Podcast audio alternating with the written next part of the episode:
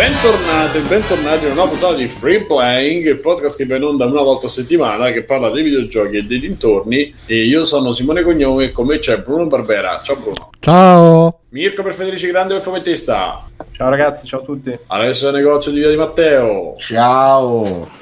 O anche vedo un film dura 3 ore 2 volte nello stesso giorno. Bruno, ti senti il respiro? Io o mi comincio a toccare o... Ti stai già toccando, tra l'altro. Sì. Aspetta. Ti sente l'ansimare. E c'è tornato a trovare Fabio. Ciao. Adesso non ti sento. Vabbè, non ti sente più me o non ti sente più il respiro? Non senti più il respiro. È morto. Può darsi, non so. Mi scrivono su Telegram, c'ho la coscienza, perché sembra che non mi ascolti, che non mi ascoltino quando parliamo, invece ci stanno ascoltando. Cioè, è Moffetta che mi scriveva no, vieni in giro, ti ci devi proprio dedicare perché sei un cretino, non lo sai giocare. E ciao, come va? Tutto a posto. Alessio, hai finito di asciugarti le lacrime? Ancora no, devo cambiare fazzoletto adesso, infatti. Adesso sostituisco quello di sopra con quello di sotto, così che va meglio. Senti, le piaghe da decubito come stanno? Quelle male, quelle effettivamente male, perché poi non è solo la durata del film, è tutto il tempo prima, è tutto il tempo dopo, non finisce mai. Ok, Fabio e Mirko, so che avete visto anche voi. Abbiamo visto anche noi. Sentite la mestizia, la rassegnazione. No, perché io pensavo che ne parlassimo alla fine. Sì, io sto solo introducendo. Ah, ok, sono attiserando. È del cazzeggio, amabile cazzeggio che facciamo prima della non c'è niente da cazzeggiare. So. Ma c'è qualcuno che ha detto sto negro mi fa tagliare stavolta?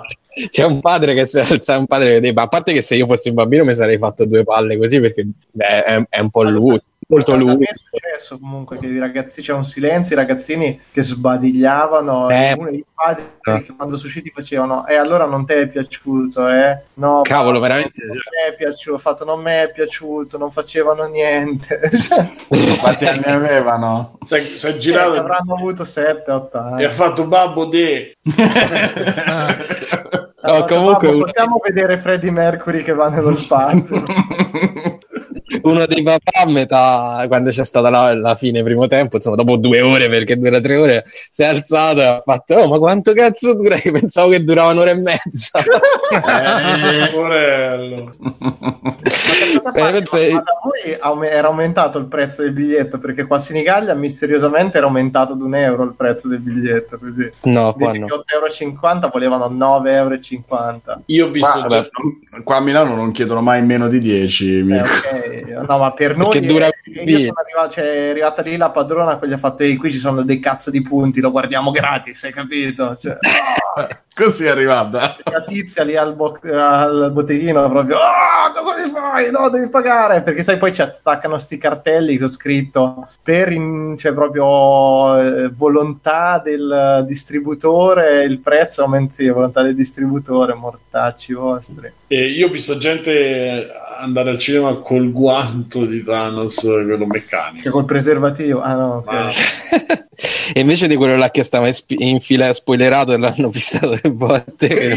E subito la mente è andata chi l'avrebbe mai detto che Luke Skycoso era figlio di Tartakovsky? Momento memorabile dei Simpson. Vabbè, ne parleremo dopo, ve lo diciamo così, vi teniamo in cliffhanger perché ne parleremo all'inizio di Extra Credit e ne parleremo spoiler free, quindi ve lo diciamo subito inizio puntata, quando inizieremo a parlare lo ridiremo lì, ne parleremo assolutamente senza nessun ritegno su quello che è successo e su quello che succederà forse anche, quindi ve lo diciamo subito appena iniziati. Ok. Free playing, torniamo noi. Sappiate che questa puntata va in onda in forma ridotta per venire. No, va in onda di lunedì perché Stefano non poteva e come vedete Stefano non c'è. Quindi io da oggi in poi per me Stefano quello che dice non conta più un cazzo. Bene, ma queste sono scaramucce interne che non abbiamo voglia di. Questo è lo sciopero bianco che stai facendo con Stefano. Sì, lo sciopero non violento. E settimana del Comic-Con, vorrei iniziare con questa news. Settimana del Comic-Con dove in tutti, la solita fiera del fumetto, quindi stand, gente che vende roba, gente che va, si compra roba, insomma, e tra tutti gli astanti c'era questa giovane pornostar che si chiama Valentina Nappi, che andava andava a pubblicizzare la clinica dell'amore, bellissima. E sì, è arrivato il nostro amico Stefano. Ciao, Stefano. Sappi che da oggi per me quello che dirai sulle tue presenze in free playing non varrà più niente. Perché non ci sono, vero? No, non lo farò offendere, che dopo fa un podcast tutto suo. Ma ce l'ha già il podcast? Ce l'ha già, io lo facesse, perché mezz'ora noi siamo qua, Matteo non ha potuto partecipare e lui si presenta con mezz'ora di ritardo. Ciao. No, dai, mamma mia. Vabbè, e quindi dicevamo, è andata per gli stand vestita con le ciabatte, il tipico vestito da vestiario da sexy infermierina. La sexy infermierina a firmare copie, a far vedere. E da quanto ho capito non aveva neanche le mutande. Non so se avete visto. C'è qualche foto che girava del nostro amico che c'ha la fumetteria dove io incontrai Mirko, che ha fatto delle foto e pare che, da quel poco che ho visto, non avesse intimo, non so. Beh, stava anche in ciabatte, c'era pure le dottor Schultz, là, quella tipica ciabatta da coso, da infermiera. Ma gli zoccoli doveva avere, che ciabatte, gli zoccoli. Vabbè, a Roma li chiamano ciabatte, sì, i zoccoli, quelli che usano i sanitari, diciamo. E nessuno è stato a Comic-Con, purtroppo, vero? Purtroppo no. Cioè, abbiamo avuto un ascoltatore che ha fatto un piccolo reportage, e che anzi ci ha detto che in realtà la Nappi c'è stata solo poche ore, solo proprio giusto il tempo di fare un po' di candid, di fare qualche foto per i social e basta. E si discuteva pure dell'opportunità, diciamo, di avere lei lì che non c'entrava niente, che andava a fare l'autografo alla ristampa della Clinica dell'Amore, che non c'entrava niente con...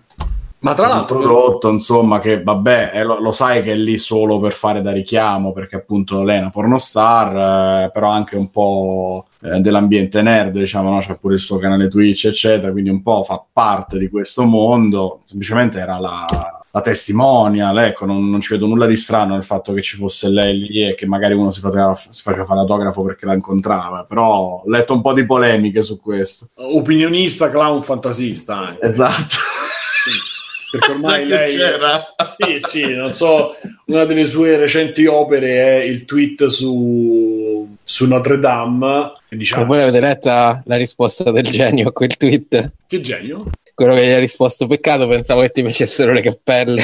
Buona, non lo sapevo. Comunque il tweet, però, diciamo, il tweet in questione è, mi dispiace che una chiesa vada a fuoco, cioè mi dispiace che Notre Dame è andata a fuoco per la cosa artistica, però è sempre bello vedere una chiesa bruciare. Ma se quella puttanata da quindicenne, proprio. Esatto, una frase che onestamente non ha veramente nessun tipo di senso, non che uno debba fare talks and prayers, visto che per fortuna non si è fatto male nessuno, però insomma veramente un commento inutile alla cosa, per quello che mi riguarda, al fatto.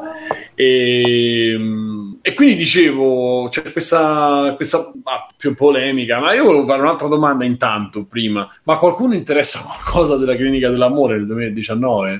Se la fa Valentina Nappi, sì. Sì, ma non è che lei, cioè non è che ha partecipato, ha fatto una gangbang, ha fatto qualcosa, ha preso semplicemente è andata lì e ha fatto firmato delle copie, non lo so, ha fatto degli autografi, cioè non... Sì, era vestita da infermierina e faceva da richiamo pubblicitario, perché comunque è una pornostar, è una bella ragazza, è famosa, e stava lì a fare un po' da traino, ho detto traino, per le vendite. Non c'entra niente, però è come scegliere qualunque tipo di testimone. Secondo me non era brutta come iniziativa di marketing. Infatti. Poi vabbè, sull'opportunità di ristampare la Clinica dell'Amore, vabbè, sono i grandi classici, ogni tanto li ristampano tutti, anche lui. Fabio, dicevi? Che Mirko ormai ha fatto i corsi di marketing, quindi se ormai lui dice tutto, che è infatti, ragazzi, è ormai laureato, ve lo dico io che è andato bene, perché era pieno da allupati, da quello che mi dicevano, quindi comunque sembra una cazzata, ma vendono queste cose. Sì, che vendono. Tra l'altro quest'anno c'era anche 30 lance con perfetto, però scritto da lui in questo caso. Non... Ah, immagino. Vabbè. Scritto col cazzo. Un serial killer erotico, una cosa del genere, se non mi sbaglio. E chi ha disegnato? Non lo so, ma no, è una roba piccola. Non lo so. Secondo me qui vale il discorso che fa Bruno quando parla degli esport. Secondo me c'è un po' di... cioè è più vero qui che lì, nel senso che ormai il Comic-Con o comunque tutte le fiere di fumetto si stanno, forse per rimanere in vita, forse non lo so, si stanno mischiando con col pop, però quello pure un po' becero, perché secondo me veramente non c'era nessun senso, cioè no, invitarla sì, ci può stare, però non l'ho... Ma ragazzi, ma guarda che fino a anni fa c'erano i fumetti di Selene in edicola, quindi cioè, non è che c'erano delle riviste erotiche, c'era della roba, e che è tutto sparito poi negli ultimi anni, tutta sta cosa non c'è più a livello editoriale. Sì, ma che chiami lei mezz'ora che viene a fare l'autografo così, cioè... Vabbè, ma non credo nemmeno che abbia fatto degli autografi, io penso semplicemente stava allo stand per pubblicizzare sta ristampa che mi sembra fosse un volume unico, una roba del genere, della Clinica d'Amore. Sì, no, sto montando una polemica inutile probabilmente. È un po'... Sì, no, ci sta. Bruno non giustifica tutto. No, per lei è bellissima, sensualissima, magari fossi stato là e mi ci sarei fatto la foto. Anzi, c'è stato Fabrizio, il nostro ascoltatore, avevo chiesto di fare una dedica a nome prima di Free Playing, poi ho pensato che a te ti sta sul cazzo per quel tweet su Notre Dame, che no, per me dai. No, è stata una... però a me non mi sta sul... Cioè, non mi sta sul cazzo. Intanto non capisco perché la gente gli ha dato tutta questa importanza al tweet. E vabbè, anche se alla fine per quello che ha scritto. Non capisco perché... perché devi sentenziare su tutto solo per generare poi un flame, no?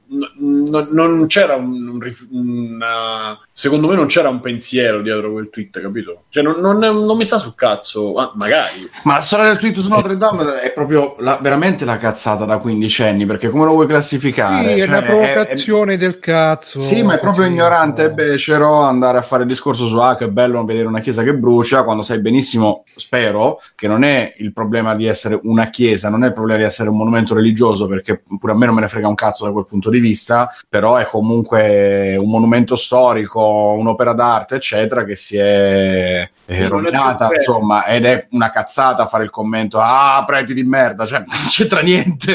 No, sai che c'è, che ha sublimato un po' dal ruolo di chiesa e... Beh, magari stava con le palle girate in quel momento, con le ovaie girate in quel momento, no, piuttosto. Però leggendo... è bella, è il nostro orgoglio italiano, si fa trombare dai negri di tutto il mondo.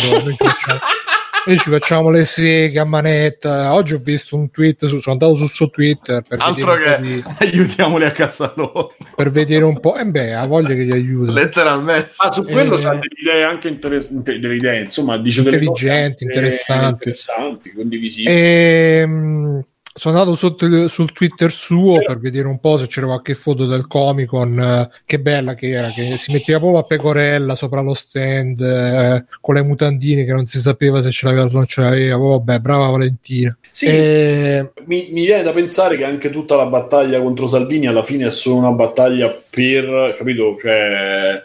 Vabbè, ma sto mondo funziona così, Simone. No, secondo me lei c'ha quelle idee là, non è che c'ha idee, non è che è pro Salvini però fa finta di essere contro. Secondo me lei c'ha quelle idee là, e per Notre Dame ha fatto questa uscita un po' infelice, però è bella. C'ero stato oggi su Twitter, c'era ragazzi, che ne dite? Dovrei fare... Dovrei fare un video vestita da infermiera della Clinica dell'Amore, e tutti sotto sì, dai, sì. E uno ha detto Valentino, quante seghe che mi sono fatto pensando a te. Però bello. È bello, esatto, cazzo, ha fatto 7 milioni di video, questo ha dovuto pensare a lei, ha dovuto concentrarsi. Mo non mi ricordo se aveva scritto tre più forte. La Nappi poi del resto diventò, cioè uscì diciamo qua in Italia famosa quando fece quel video dove stava a cosce aperte senza mutande e si metteva a parlare, non mi ricordo, di femminismo, maschilismo, mi pare che fece un discorso alla Biggio, per citare il nostro assente di stasera, che no, perché dobbiamo dire femminismo se c'è la violenza contro le donne, contro gli uomini è tutto uguale, prima le uomini, prima le donne, no, è meglio l'uguaglianza, quelle cose là che sono un po' idee del cazzo, però sono idee che la gente un po' se ne fa un po' sedurre, come seducente lei, come seducente la nostra Valentina, che cazzo gli devi dire? Porca puttana, magari ci avesse fatto la dedica. Infatti ho detto... Vabbè, io ho detto... Cotto lo dissi di fermarla. E ho detto... Matt dice idee belle un cazzo, sta sempre a fare critiche inutili alla Chiesa giusto per creare flame, e vabbè, sarà contro la Chiesa, che ne so, ma alla fine cioè, ci stanno tanti personaggi dello spettacolo che fanno critiche così un po' lanciate. Ovviamente il primo che mi viene in mente è Cruciani con le sue battaglie contro i vegani e quelle cose là, cioè, però piuttosto che Cruciani preferisco Valentina. Ma infatti dopo l'intervista che ho sentito che c'è il culone, quanto è bella, eh? Cruciani l'ha chiamata subito dopo. È grande Cruciani. Cruciani sarà anche lui giustamente un apprezzatore di... No, lui non ha detto niente, sentendo, anche perché non ha senso quel tweet, sentendo quello che ha detto durante l'intervista, cioè niente, lì che ho detto, ma perché fa una cosa del genere? Poi la frase successiva che viene in mente è, vabbè, pensa a quello che fai, pensa a ciucciacazzi, che non c'ha senso, è una frase che non ha senso per me, però dall'altra parte dico, ma perché? Vabbè, sì, cazzo, ci abbiamo dedicato pure troppo tempo, non è mai abbastanza. Volevo giusto concludere dicendo che, visto che in effetti al Comic-Con c'è stato come si chiama? Una conferenza, diciamo, al venerdì c'erano anche Manuel Casto e Fumetti Brutti, perché c'era un panel body pop in cui si parlava del corpo come strumento di comunicazione nei media moderni, quindi in effetti non era nemmeno così fuori luogo il fatto che ci fossero la pornostar, perché non era nemmeno l'unica, c'era anche Manuel Casto e Fumetti Brutti, che comunque non è una pornostar, ma è diventata famosa un po' per i selfie suoi e un po' per i fumetti a tema donne oggi e sesso. Lei che durante la premiazione Fumetti Brutti ha mostrato le terga, no? Sì, vabbè, quella è la ciliegina sulla torta, come dire. Mirko, è il personaggio che è così. Ci vuoi fare un commento su Fumetti Brutti, Mirko? Ma non lo so, non conoscendola, non so, su quello che è il suo lavoro a me non piace. Quando ho parlato del libro ho detto a me non piace, sta cavalcando, mi sembra che stia un pochino cavalcando questa... Cioè stia creando il personaggio con tutta una serie di mosse, tra cui questa, ti danno un premio e fa vedere il culo, poi non lo so. Ma io non l'ho visto poi che faceva vedere il culo, cioè ho visto che era girata. Sì, ma era una cosa anche scherzosa, però non lo so, ragazzi. Cioè a me dopo quando uno comincia a calcare troppo... io pensavo che avesse proprio calato le mutande, come invece si è solo girato di spalle. No, ha alzato il vestito. No, sì, cioè, il culo... Non è stato niente né di scandaloso né di non visto, però non lo so... Trovo che si stia assottigliando un po' troppo il confine tra certi comportamenti, certe cose, dove fa il personaggio a tutti i costi, non lo so, poi magari io ne ho visto un pezzettino, quindi manca tutto il contesto, è difficile anche giudicare, non lo so, però un personaggio, a me della donna super emancipata così, che lo deve dimostrare ogni cosa, sia con i fumetti che con le cose, non è che una cosa che ci abbia un grosso appeal su di me, mettiamola così, non mi sembra niente di scandaloso, niente per cui gli dedichi più di tanta attenzione. Però se lei alla fine c'ha riscontro e ce ne pare ne abbia tanto su Instagram o comunque sui social, sì, ma... magari c'ha da dire, magari, perché poi queste persone le conoscono, sì, ma sono riscontri relativi, perché poi quello è un settore purtroppo dell'editoria con cui nemmeno puoi riuscire a vivere bene per quelli che sono i numeri attuali, quindi non riesco a capire se una certa ricerca di riscontro da un'altra parte possa in qualche maniera aiutare comunque a, tra virgolette, arrotondare, o comunque a farlo diventare un lavoro, viverci eccetera, perché i libri purtroppo, per quello che è lo stato attuale, non te lo permettono, e quindi io spero che la situazione dovrebbe sicuramente cambiare, però adesso come adesso aver successo sui social sono rarissimi i casi. Beh, lei è riuscita.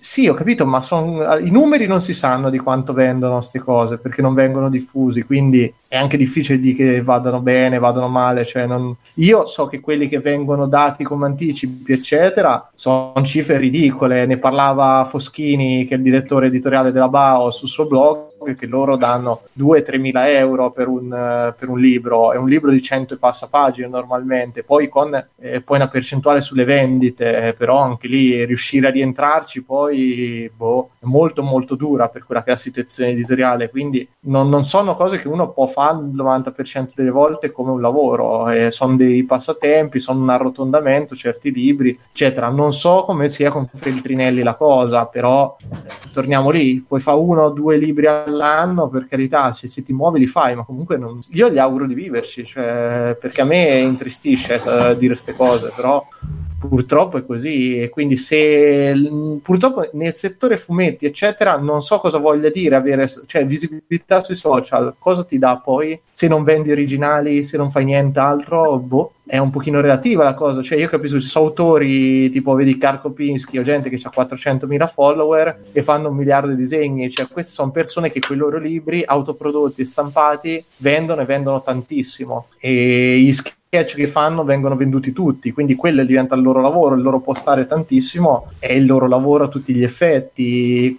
Tanti di questi altri casi non lo so, io conosco persone che hanno 100.000 follower però non vendono un disegno, perché torniamo lì, un conto è avere tanti follower, un conto è vendere libri, vendere altra roba, Però starci, io auguro a tutti che possa, io auguro a tutti in questo settore, certo, perché viene anche, cioè, che uno possa fare qualsiasi cosa e riuscire a viverci tranquillamente, perché magari io però c'ho dei dubbi che ci si riescano a fare adesso, però secondo me, io l'ho detto, non ce l'ho quei libri perché uno può uscire di tutto. Per me Feltrinelli adesso sta facendo una serie graphic novel senza una reale connotazione editoriale, cioè sembrano cose prese, buttate lì nella ricerca del nuovo Zero Calcare, di quello che fa il botto, che faccia vendere tanti libri, però se voi comprate un libro Feltrinelli, a me come edizione non piacciono, perché su 100 pagine di fumetto o anche di più, sono almeno 30 che sono pagine bianche, e tutti i libri, l'ultimo di Sclavi ho letto tempo fa, anche quello è così, cioè 100 pagine di fumetto, 30 bianche,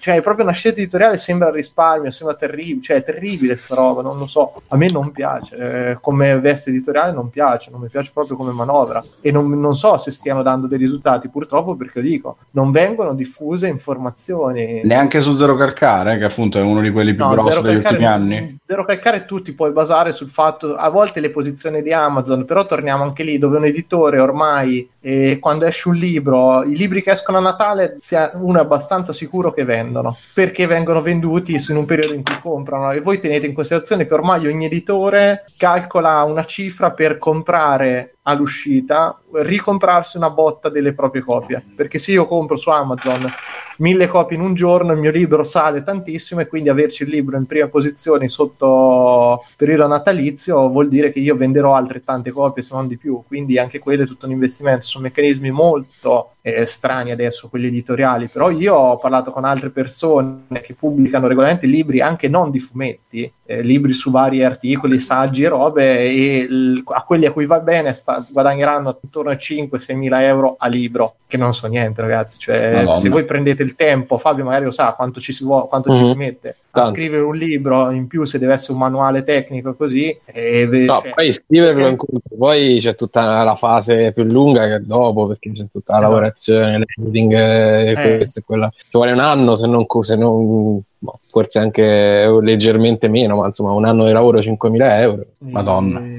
Sì, no, ci sono delle cose. Guarda, io l'unica cosa che so che i follower contano è perché certe aziende non gliene frega un cazzo di chi fa il lavoro e quindi chiamano gente perché c'è follower. Io conosco un amico che lavora, vende spazi pubblicitari, lui mi raccontava che diverse aziende lo chiamano a lui per dirgli: oh, guarda che ci serve qualcuno che fa per fare questo lavoro magari di un certo tipo. Lui dice: c'è sto disegnatore qui, e quindi questi dicono: no, guarda che questo qui è poco seguito, e quindi prendono gente soltanto perché c'ha follower ma completamente inadatta al lavoro, nella speranza che quei follower vengano in qualche maniera rigirati su altre iniziative, cosa che non succede. Tant'è che a un certo punto io a sto amico mio gli ho detto anche: no, famo così, tu prendi un lavoro da 5-10 mila euro, metti, io mi compro 5.000 euro, li investiamo in follower, me li compro tutti la prima volta e poi tu mi procuri i lavori, capito? Cioè, perché anche ci rendiamo conto che la gente è arrivata a questi livelli, cioè uno si compra i follower nella speranza di avere lavori che non ti ridanno quelle cifre, perché poi io magari, ecco, parlavo di cifre così, infatti quando gli ho detto facciamo questo investimento lui mi ha fatto: ma te lo scodi che ci sono quelle cifre, anche se diciamo l'investitore è abbastanza grosso, perché la gente ormai, sono pochi anche quelli che sanno far fruttare Instagram poi, o questi social. Cioè, io parlo del settore disegno, che è quello che conosco, ve l'ho detto, sono pochissime dei di gente che riesce, scusa Simo, che di gente che riesce a monetizzare in qualche maniera, perché anche le sponsorizzazioni,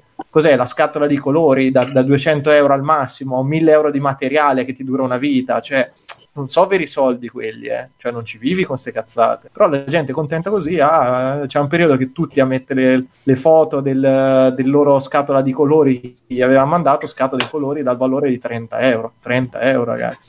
Sì, io conosco persone che hanno pure loro, fanno però disegni non fumetti, ma fanno disegno, diciamo, artistico, sai, questi che vanno adesso un po', e anche loro hanno comprato una cifra irrisoria, tipo 300 euro di follower, eccetera. Vedo che funziona per acchiappare il resto, perché quando tu li compri poi quelli... Io tra l'altro ci sono finito in un paio di questi giri di follower, nel senso che io ero...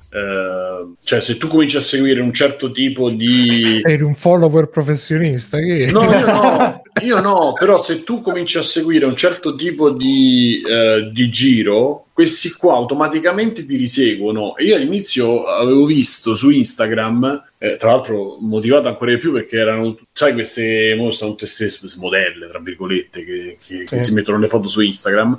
Io non avevo seguita, non avevo seguito nessuno, cioè avevo seguito altre che erano quelle tramite Venus Gallery, ne avevo trovate un paio, la nostra Giorgiona preferita e altre che hanno posato per Venus Gallery, le avevo seguite io. Salutiamo Venus Gallery, io lo so. Automaticamente mi avevano seguito non loro, ma profili legati a loro, e da lì sono entrato in un giro di tutte, e io dico: mazza, se fregni che cazzo seguono. Poi non è che tu dici c'è interazione, tanto che io dopo la terza gli ho scritto: ma come sei arrivato al profilo mio? Mai risposto, chiaramente, e ho visto che automaticamente si generavano questi follow tra di loro, perché probabilmente questi follower sono, tra virgolette, attivi. Sì, ma guarda, io ti posso dire che in un certo campo, tipo i tatuatori, queste cose così, funziona, perché tu fai girare il tuo lavoro, la gente lo vede, soprattutto, infatti stavano adesso parlando anche in chat, cioè i post sponsorizzati sono cose che in un certo ambiente funzionano, perché se tu fai una sponsorizzazione fatta per bene nella tua area, c'è i tuoi orari, ci sono dei bei disegni, la gente, qualcuno che viene a tatuarti c'è, perché c'è il passaparola, c'è la foto di qualcosa di reale, eccetera, quindi in qualche ambiente funziona la cosa. Scusate, qualcuno sta usando WhatsApp sul telefono, se può, sul PC, se può... Sì, ho bastato. Però... Piacere, Fabio, compravo follower, scusate. C'è sempre da capire questo a cosa ti porta, cioè...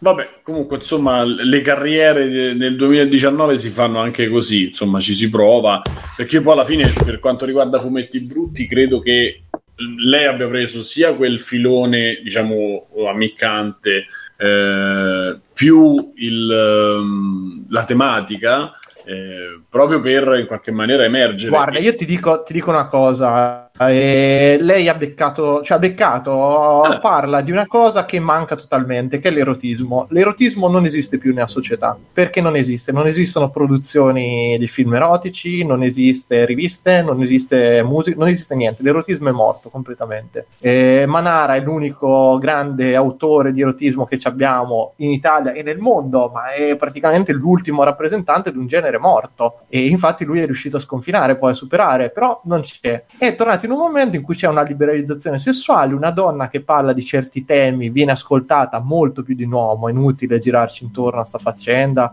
possiamo fare progressisti quanto ci pare, ma donne che parlano di sesso è una cosa che attira l'attenzione in maniera molto molto più anche sincera, secondo me, poi di un uomo che parla di sesso, che è sempre visto come l'arrapato, come uno che comunque ha degli bassi istinti dietro, e quindi è giusto, ma è anche giusto perché effettivamente non è che ci sia, cioè, però c'è una cosa, scusa, anzi no, l'erotismo esiste in una sola cosa, adesso ci ho pensato adesso, che sono i romanzi rosa. I romanzi rosa hanno una diffusione pazzesca. E le cose, le mi viene da dire fanfiction, ma non è fanfiction. Sì, sì, esatto, quelle cose lì, cioè, però no, però sono ma tutta però, roba che però vende l'erotismo, poco, scusate, non vende l'erotismo proprio. Chiarisco, prima che l'erotismo mainstream c'è stato solo 50 sfumature, quella serie lì, poi è finito ed è già finita tutta, non è che ci sono state altre robe, ci sono commedie adolescenziali, però vedo. Posso dire, alla fine quel poco che ho visto, perché io ho scorso diversi post di Fumetti Brutti, non è neanche erotismo quello, secondo me. Però sì, come lo vuoi dire, cos'è? È al limite tra il porno, perché in certe volte è super esplicito, è un erotismo molto diretto. Cioè... Ma a me sembra in verità una chiave, sì, erotico-depressiva. Sì, cioè, ma tu detto, torniamo lì, Simo, sono cose che noi ragazzi dello Zoo di Berlino facevano già, cioè gente che si vendeva per la droga eccetera, io sono storie che ho già letto, che ho già visto, non è che è una novità adesso. Sì, ma non mi cioè io in quello che ho visto non ho visto niente di erotico, ho visto ma io l'evoluzione il romanzo, cioè il libro l'hai letto tu, ok? Sì, l'ha letto anche Alessio, se non mi sbaglio. Sì, l'ho letto mi sembra da quello che ho visto su Facebook mi sembra solo l'evoluzione porno delle frasette di Facebook che usano tempesta. È quel sexy erotico che va adesso, cioè ti prendi i pensieri come esposizioni tra lei, la Badesse, tutta una serie di autori, sono identici. L'ansia, la depressione, l'incertezza del futuro, quello suo è in chiave totalmente erotica, esplicita, appunto. Quello di uno come la Badessa, per dirti, è semplicemente in chiave depressivo, sognatrice. Chissà se si incontrassero in metro con la Badessa. Ma no, ma però guarda caso anche lui adesso, dopo tutto il grande scandalo, è uscito finalmente sto libro suo pure, quindi anche lì, capito, vedi, la gente ha fatto la Badessa di quel post lui si era bruciato dopo che aveva fatto un post in cui pareva che diceva, insomma, che voleva stupra un'app per stuprare la gente. Una battuta completamente infelice che lui non è riuscito a giustificare, anzi ha peggiorato tutta la situazione, e sembrava che nessuno gli aveva il libro cancellato all'inizio eccetera, poi la memoria della gente è cortissima in sto caso, e quindi già il libro sta uscendo, è tornato grande successo. Ma sì, ma il problema è che alla fine, cioè, per spuntare sui social si deve giocare sempre sul filo della provocazione, e come ha fatto anche Valentina, la bellissima Valentina, e come fa Fumetti Brutti, come fa sto la Badessa, si sta sempre lì sul filo del politicamente scorretto, sì, barra il cattivo gusto, e prima o poi il passo falso capita a tutti. E infatti lui l'aveva fatto, lei da questo punto di vista si sta muovendo molto meglio, perché è andata diretta subito, cioè è riuscita subito a creare comunque una comunicazione senza tanti filtri tra lei, fan, case editrici eccetera, cosa che all'altro non è riuscita tanto bene, anzi ha fatto una figura di merda clamorosa lì. E c'è da dire che c'è una differenza forse nei temi e nella narrativa. Io le ho ma sai, quando tu fai il poetico ma lo fai per per scopare è differente, secondo me. Sì, lei almeno è stata subito diretta e grezza nel voler raccontare queste storie più o meno tristi di sesso, vita al limite, truce, super truce. Però anche perché è truce, ma è perché è triste, cioè è tutta una tristezza di periferia, per come la leggo io, cioè sono piccole storie di gente che a malapena arriva a fine mese, e lei vorrebbe divertirsi però fa fatica, vorrebbe l'amore però c'ha solo le scopate vuote, eccetera eccetera,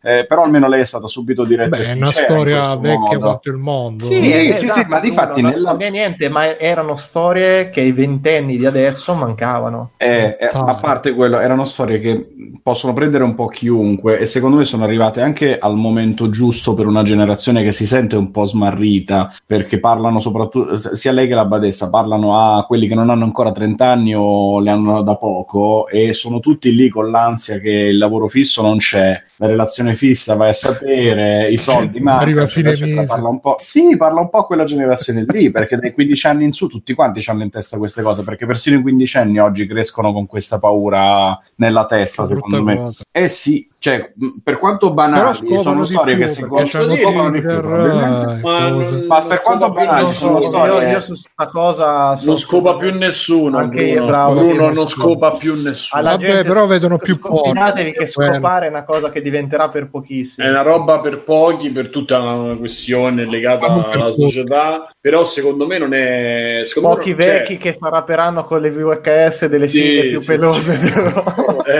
Bravo. Però il meccanismo che ha accolto lei, secondo me, è quello della morbosità di una ragazza che parla esplicitamente di sesso e che fa arrapare i pervertiti i più introversi, mettiamola così. Non è, secondo me non è legato alle incertezze la parte sua. La parte della badessa è l'equivalente della frase "e io risposi, io sono la tempesta" che usano le quarantenni oggi, fatto per i ventenni. Poi qualcosa la chiapperà pure, perché poi con l'orologio rotto ogni volta al giorno dall'ora giusta, e quindi alla fine io lo vedo più così, lo vedo più legato a questo che non all'incertezza, cioè quello ci può stare, fa parte di un discorso, ma secondo me non è il fulcro dei successi, e secondo me sono pure separati, nel senso che appunto uno è legato a quello, cioè quello dei Fumetti Brutti della ragazza, purtroppo non so il nome, quindi, però si chiama Fumetti Brutti, e uguale chiama Josephine, la badessa non so neanche il nome, però vabbè, la Badesh che invece pare che si chiama Giovanni. Vabbè, insomma, che premono su altri punti, e non è per svilirli, perché poi alla fine provando a parlare seriamente, a me non piace, ma ho un sacco di coetanei, conosco dei coetanei che tutto sommato poi alla fine apprezzano comunque la condivisione, la fanno. C'è anche il fascino dell'amatoriale, perché non essendo inarrivabile, perché questa dice tromba a destra a sinistra, quello tutti, bro. Sì. E poi comunque risponde a quelli che le scrivono sui social, cioè la nuova poi è dai tempi di Sasha Grey, che si è capito questo giochetto che la pornostar non deve essere più star, deve essere vicina al pubblico, deve essere più avvicinabile, e quindi piano piano diventano sempre più avvicinabili. Il prossimo passo probabilmente saranno quelle che, cioè le cam girl, che probabilmente andranno a incontrare il loro fan. Guarda che già tutto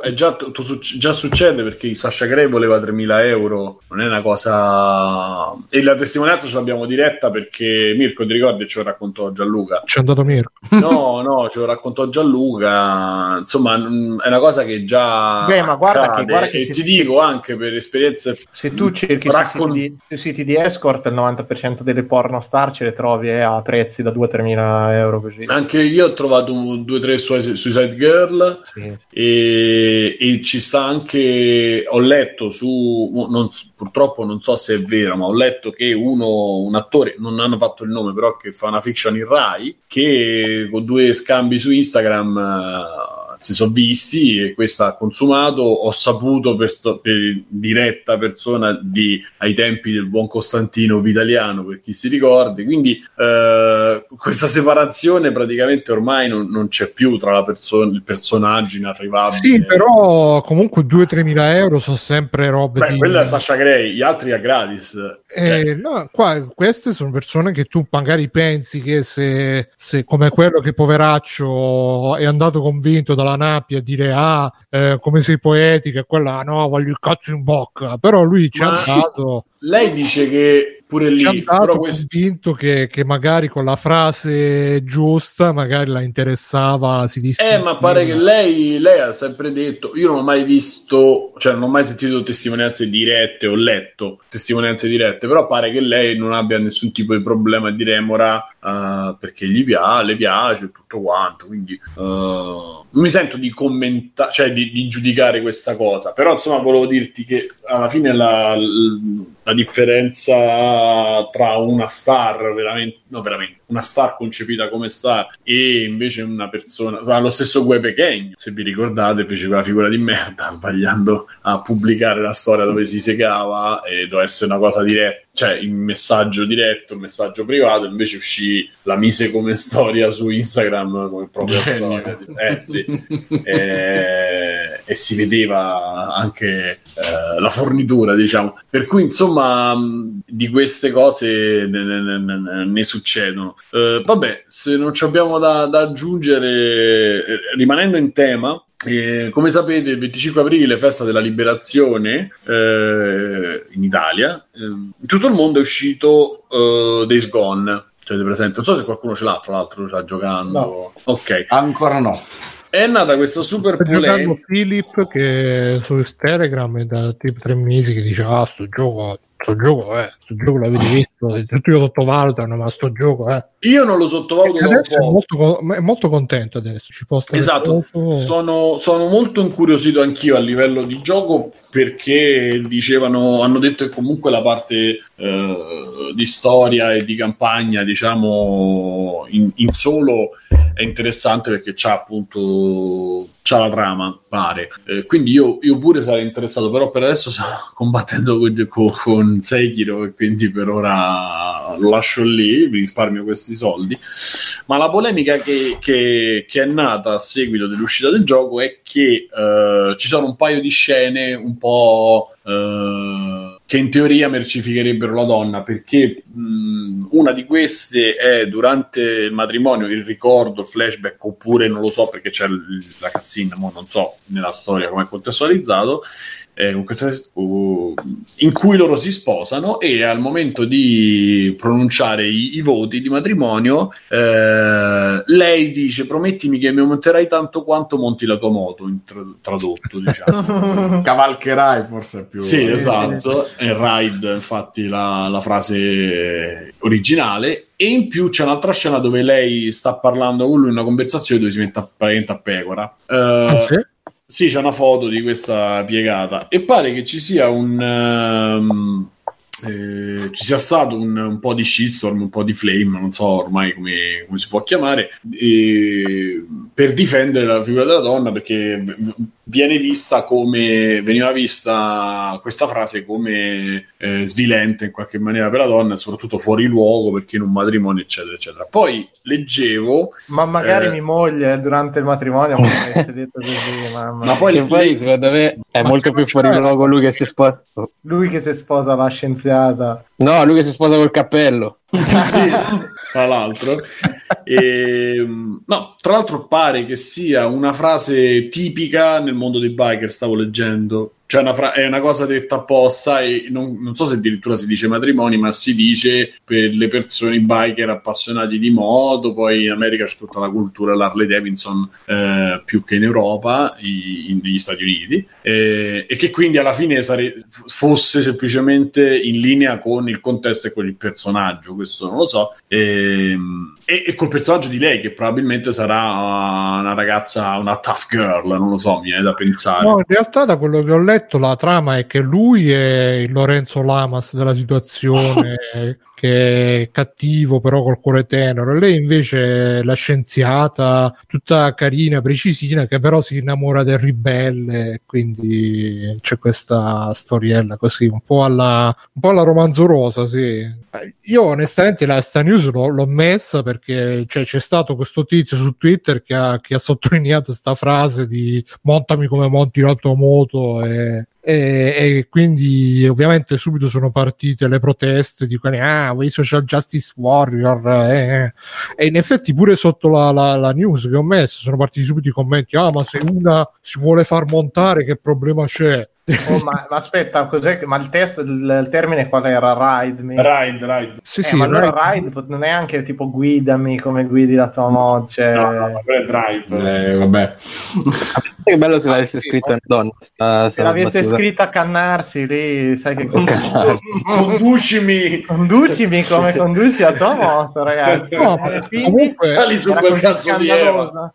No, comunque per me c'erano due punti. Uno, che era proprio una roba becera che veramente, al di là del che poi per carità liberissima la donna di farsi condurre come si conducono le moto, però cioè dire una roba del genere al matrimonio è proprio una roba tipo viaggi di nozze con il bar, con l'altro cappello, dai. È molto peggio secondo me, effettivamente sì, svilendo la figura dell'uomo. Ma lui c'ha la bandana, no? Il cappello, no? Vabbè, è tipo Silvio Berlusconi. Stai a sposare col cappello. Comunque, benissimo De Sica che faceva delicatissima. Ma che è sta cafonata? E poi la seconda cosa è che cioè un tempo, ai miei tempi, il motociclista ribelle che si frega le biondine timide era tipo l'antitesi del nerd. Tutti i nerd avevano questa nemesi dello stronzo che gli fregava la ragazza, che loro magari erano amici, si impegnavano eccetera eccetera, poi arrivava questo con la motocicletta, brum, brum, brum, dai vieni che ti monto con la moto, e lei sì vengo come sei sensibile, e si fregava la ragazza.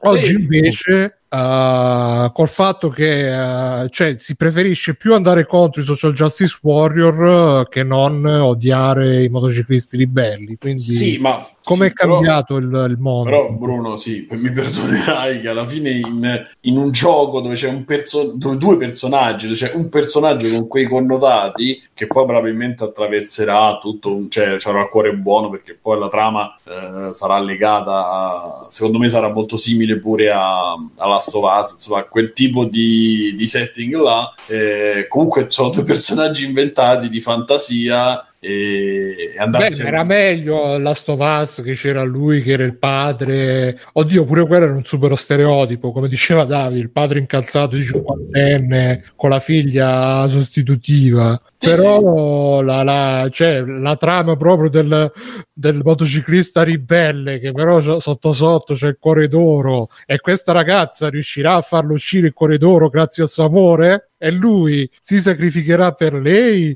o sarà più fedele ai suoi compagni? Cioè proprio le robe da veramente da Renegade. Sì, però non l'abbiamo, cioè io non lo so, il gioco non ho né letto la trama come va a finire, manca solamente che dice è ricercato per un crimine che non aveva commesso. Probabile, però cioè alla fine arriviamo, cioè, non lo so, viene da dire giochiamoci, vediamo un giocato, leggiamo la trama, cazzate alla fine. Allora è quello, no, che il nerd deve dire no perché non c'è un nerd nel gioco ma c'è un motociclista, tra l'altro pare che poi la moto sia, pare da quello che avevo letto, sì, cioè, in realtà un triciclo, si è letto, esatto, prima di tutto, secondo poi che sia la macchina che si è trasformata in moto per farsi montare anche dopo.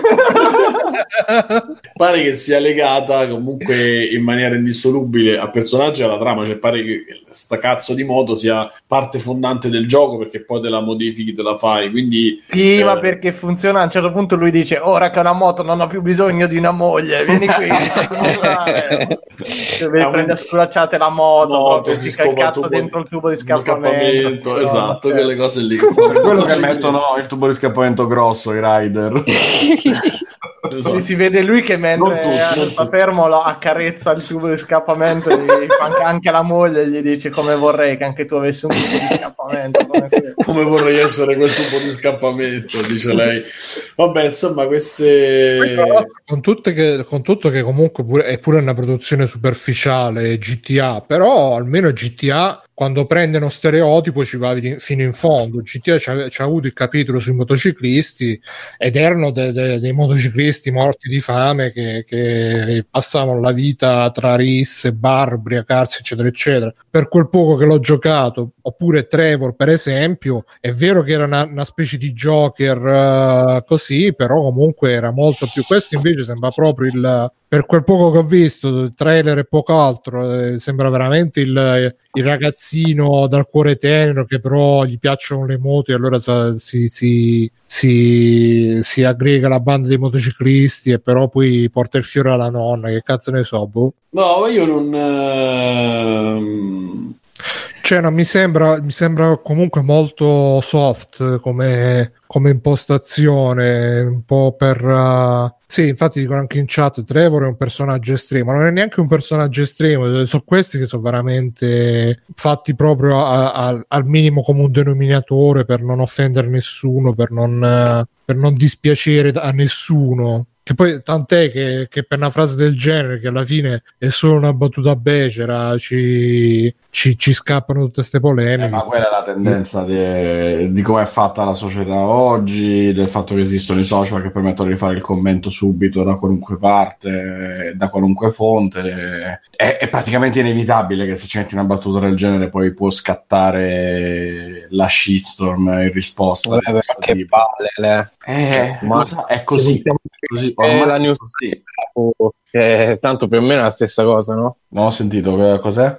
Dico, ci possiamo collegare pure la news di Kotaku, che tanto più o meno è la stessa cosa del Persona 5.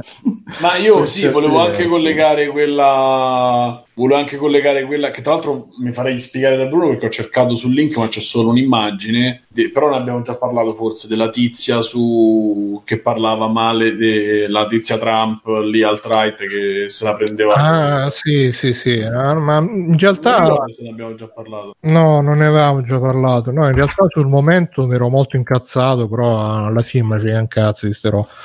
Sono in un periodo molto benefreghista, onestamente. Cioè, questa praticamente ha preso il video di uno che ha fatto il video reaction al trailer di Star Wars, e questo qua è proprio il super nerdone che si scioglie in lacrime vedendo il trailer di Star Wars, e lei ha scritto un tweet, l'ha ritweetato scrivendo il commento: questa tipica fighetta di destra col cappellino maga e tutto quanto, tutto l'armamentario, e l'ha ritweetato scrivendo: ah, c'è da dire che i film dei supereroi e di Star Wars hanno fatto uscire allo scoperto tutta una massa di uomini con cui una donna non potrebbe mai uscire, che sono anche peggio degli uomini che portano i pantaloni cargo. Ah, che sono gli unici decenti. E però per una volta, invece di dare tutti quanti addosso al nerd, hanno dato tutti quanti addosso a lei, dicendo: no, ma come ti permetti, così, colà, poveraccio, lui si sta facendo i cazzi suoi e tu lo vai a fare. E lei che scrive, tipo, gli ha scritto una ragazza, gli ha detto: no, ma guarda, ma è bellissimo vedere una persona che così coltiva così le sue emozioni. E lei gli ha risposto: ah, allora perché non ci esci? Dice: ma lui è sposato, io sono sposato, si è salvato in corner, diciamo. E quindi però sono stato contento che per una volta, perché di solito quando succedono ste cose... quindi Bruno stai salvando i fan, tipo quelli di Signore degli Anelli. Ma io li prendo come quelli di Star Wars. Ma sì, ma io li prendo in giro bonariamente, non mi metterei mai a dire come fa questa, proprio con lo scherno, di dire: ah, guarda questo sfigato, non ci uscirei mai, ma che cazzo, ma non sei manco un uomo, ma sei peggio di quelli che portano i pantaloni cachi o quello che è. Sono stato contento perché per una volta internet è andato contro il bullismo, contro il bullo e non contro il bullizzato, perché di solito funziona che si fa capannello contro il bullizzato e quindi poi poverino il bullizzato si deve ritirare, invece però no, ma forse perché la bulla era femmina, perché magari se fosse stato maschio sarebbe stato più maschio alfa e quindi avrebbe attirato più seguaci. Comunque la lezione di tutto ciò è che sì, pure Goku scrive: guarda questi che sfigati che ogni lunedì fanno finta di fare la radio, e ci sta benissimo. Magari mi ritwittasse la figa, ma magari mi ritwittasse Valentina Nappi che dicesse così. A lei qualcuno doveva rispondere: anche tu vorresti essere montata come quel Millennium Falcon lavando i sostenizia di rotelle. No, comunque la lezione di tutto ciò è che io ho scritto tutto un post scrivendo: ah, ma che bello che internet ogni tanto si coalizzi a difesa dei più deboli, eccetera, eccetera. E il 90% delle risposte sono state: oh, ma io li porto i pantaloni cargo, sono bellissimi. Pantaloni cargo. Ma che cazzo vuole sta troia contro i pantaloni cargo? E quindi... niente, così, e vabbè, questa è stata la storia. Ma perché alla fine stiamo diventando, cioè l'internet è diventato... Ma l'internet dici che ha ridotto lo span di attenzione a 9 secondi, ma non solo, ha ridotto pure la capacità di ragionamento, tipo proprio alla superficie. Se io dico: ah, ma che cazzo, ma quello là è proprio un nazista contro i negri, cioè, ah, ma perché se uno è negro non deve essere nazista? Io non sono nazista se non mi piace, cioè, boh, non c'è proprio la capacità di collegare i concetti di... Poi vabbè, pantaloni cargo, minchia, pure io li porto nella mia disastrata nel mio disastrato senso della moda, però vabbè, vive i pantaloni cargo. Sì, sì, ma corti o lunghi però? Corti. Chi ce l'avete voi? Io. Vai, ce l'ho un paio anch'io. Io non ho presente quali sono, per dire. Sono quelli con i tasconi. Io vivo di pantaloni con i tasconi. Però ma tu faccio a lavorare, porca troia, tutta la roba devo avere addosso costantemente, le chiavi, il portafoglio, il telefono, la stampante, la penna, la cosa, eccetera, cioè, mille cose. Ogni borsello. Sì. No, e non ci posso stare col borsello in negozio. Mi rompono il cazzo che non ci puoi stare col borsello, devi stare senza. Stai con lo zaino. Sembra che sei lì in visita. Col marsupio. Dove mille cose sempre con me, e però non posso stare col borsello. Vabbè. Anche perché poi non ti fanno entrare le guardie, quindi figurati, quando tutto è uguale, senso. È l'ingresso, la sicurezza. Alessio! Che Alessio?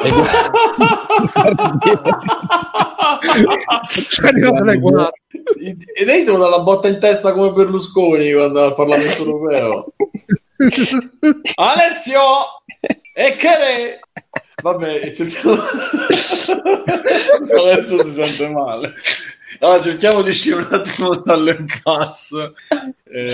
No, dicevo, comunque l'internet, un'osservazione così facevo, l'internet ormai è diventato il...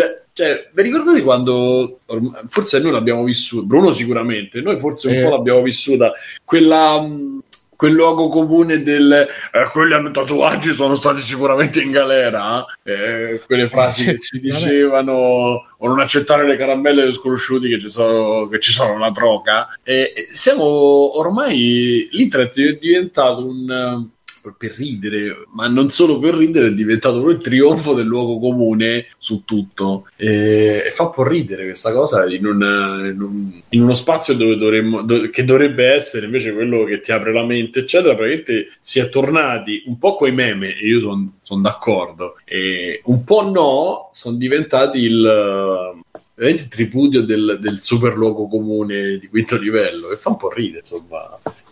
Quindi questa ha fatto sta battuta perché è un po' il modo di fare l'internet. Ci sono alcuni giusti, tipo oggi ce n'era uno che c'era, sai, le 4 foto con lo starter pack, no? E ci stava la polo nera, occhiali da sole, che altro c'era poi? Non mi ricordo, tipo la scarpa Nike, e poi la foto licenza elementare con scritto fascista starter pack, no? Cioè, e quello è giustissimo e va bene, però ce ne stanno altri che diventa veramente qualsiasi una maniera di dileggiare chiunque. Se entri un po' su Twitter, o gente che si lamenta, ma è una gioia, questi che fanno la finta vita sfigata, oppure alcune sono veramente invettive e inutili. Poi c'è qualcuno che fa le cose anche ma la polo nera, te intendevi la maglia, invece io avevo capito la macchina.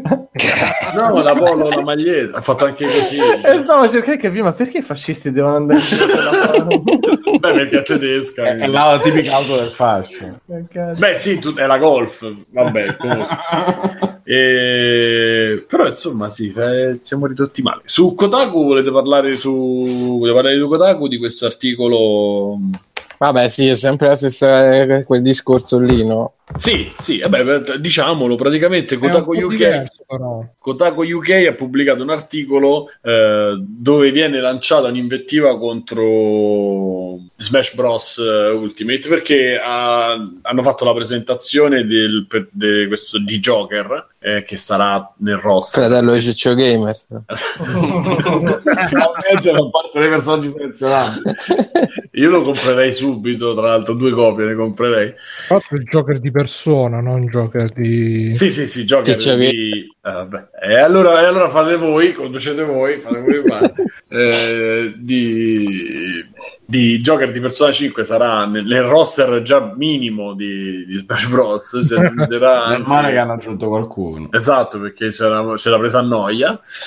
E praticamente nella canzone che accompagna c'è questa canzone che, secondo l'autrice dell'articolo, ripete retarded. Ma geniale, come può venirti in mente? Tu penso alla canzone ritardato e questo pensavo che poi non era retarded, che cos'era? Retorted. Però retarded, dai. Ma vai tu che pensi che è vero, nessuno se n'è mai accorto in 4 ma perché dice che è in giapponese, quindi figura della pronuncia. E quindi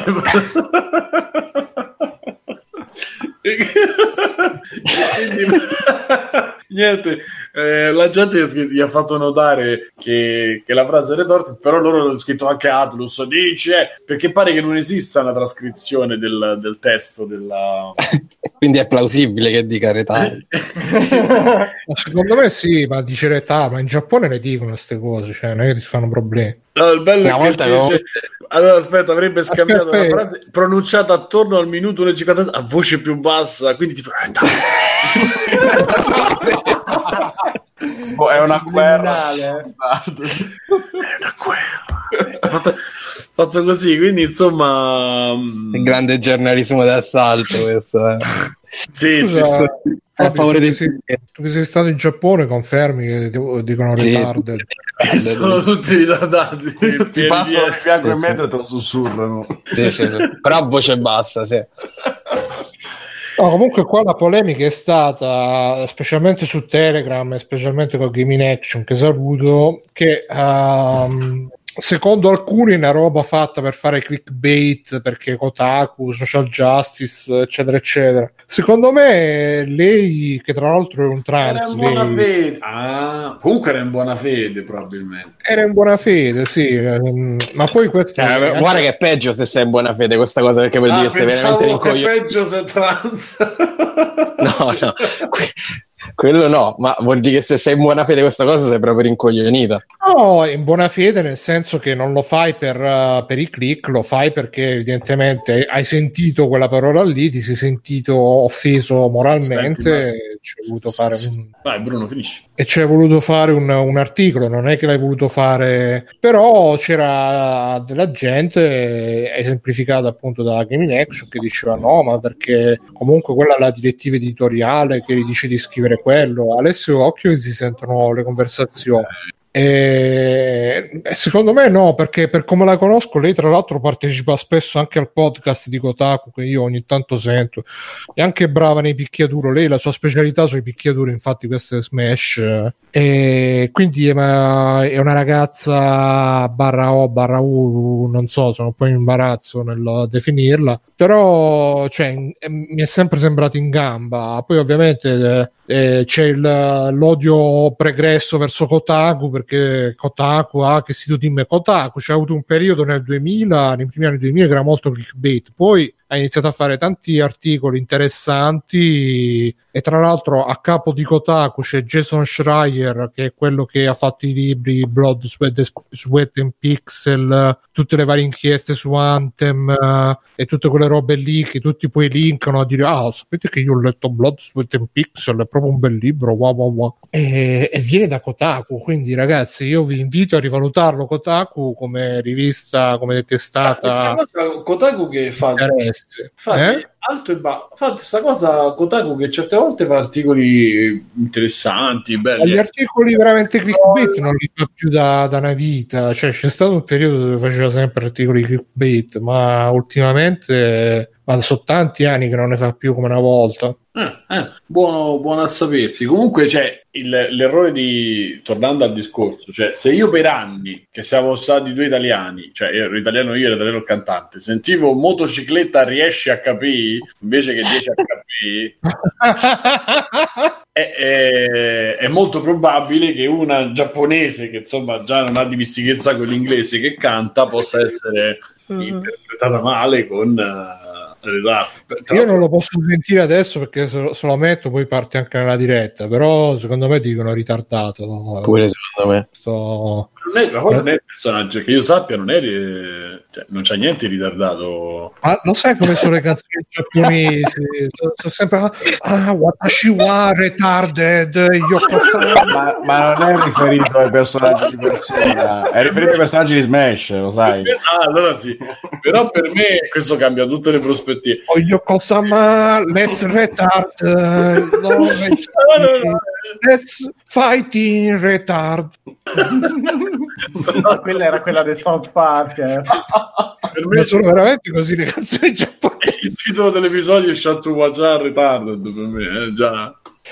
Sono veramente così, sono come le canzoni napoletane che ogni tanto ci mettono in mezzo la frase in italiano. Ma lo sai chi fa così che assurdo? I romeni. Ci mettono l'italiano a caso, lo giuro. Allora tu così, cioè io l'ho sentito con queste orecchie perché sono retarded, non c'è una parola e ci tavolino e a parlare, ma te lo giuro, cioè usano parole completamente comprensibili con la stessa pronuncia nostra e poi parlano la lingua loro. No, ma perché il romeno è molto simile all'italiano, da quello che ho capito. Non ti chiediamo come va. C'era una ragazza che veniva a fare pulizia nella casa vecchia, che poi da questa poi conoscemmo la sorella, il marito lo conobbe non io ma altri, e tutta una... E tutti quanti suonavano i Beatles mentre giocavano a Monkey Island, sono sempre loro? No, quello è un altro filone, un'altra storyline. No, la cosa interessante è che loro mi pare che si dice puzza significa figa o qualcosa del genere, mentre le rosse si dice pizza significa figa, quindi e curva hanno quella polacca. Sì, quindi è stata attenzione. Che bella. Barese, polacco, stiamo là. Sì, tutti i ladri sono sempre sto scherzando, maresciallo. E niente, quindi va bene, tardi. Sì, no, che poi il problema è stato, Bruno, poi sei finito nel matrimonio sinti tipo smetto quando voglio, ma no, e poi il problema è stato che non hanno tolto l'articolo, allora se lo toglieva non l'ha smentito, se lo lascia significa che vuoi click, quindi sono situazioni in cui non puoi mai fare, cioè come fai una merda e hai sbagliato già e vaffanculo, insomma. Però Dai, speriamo che cioè, evidentemente è stato un passo falso questo, perché ovviamente per fare una cosa fatta bene avrebbero dovuto prima contattare Atlus, chiedere spiegazioni. Atlus non ha risposto. Non dice retarded. Scusi, signor Atlus, è vero che nella canzone ti detto esatto. E ha risposto che demente. Ho tutta una cosa da dire, me la so persa completamente. Quindi è stato un passo falso, però ripeto, Kotaku sono tanti anni ormai che fa tanti belli articoli, quindi secondo me si può chiudere un occhio. Poi se non volete chiudere un occhio, pazienza, metteteli aperti, occhi aperti anche di giorno. Okay. Bene, allora andiamo avanti. Io leggerei un po' di posta prima di andare al main course, come dire. Io volevo parlare di Mortal Kombat, cioè che ci stiamo. Mortal Kombat che ha le femmine bruttine per colpa di Judge Warrior? Eh sì, perché mo la cosa è che non brutti, proprio brutte, dicono che hanno le facce da maschio, ma il problema è stato che praticamente per questo Mortal Kombat hanno deciso...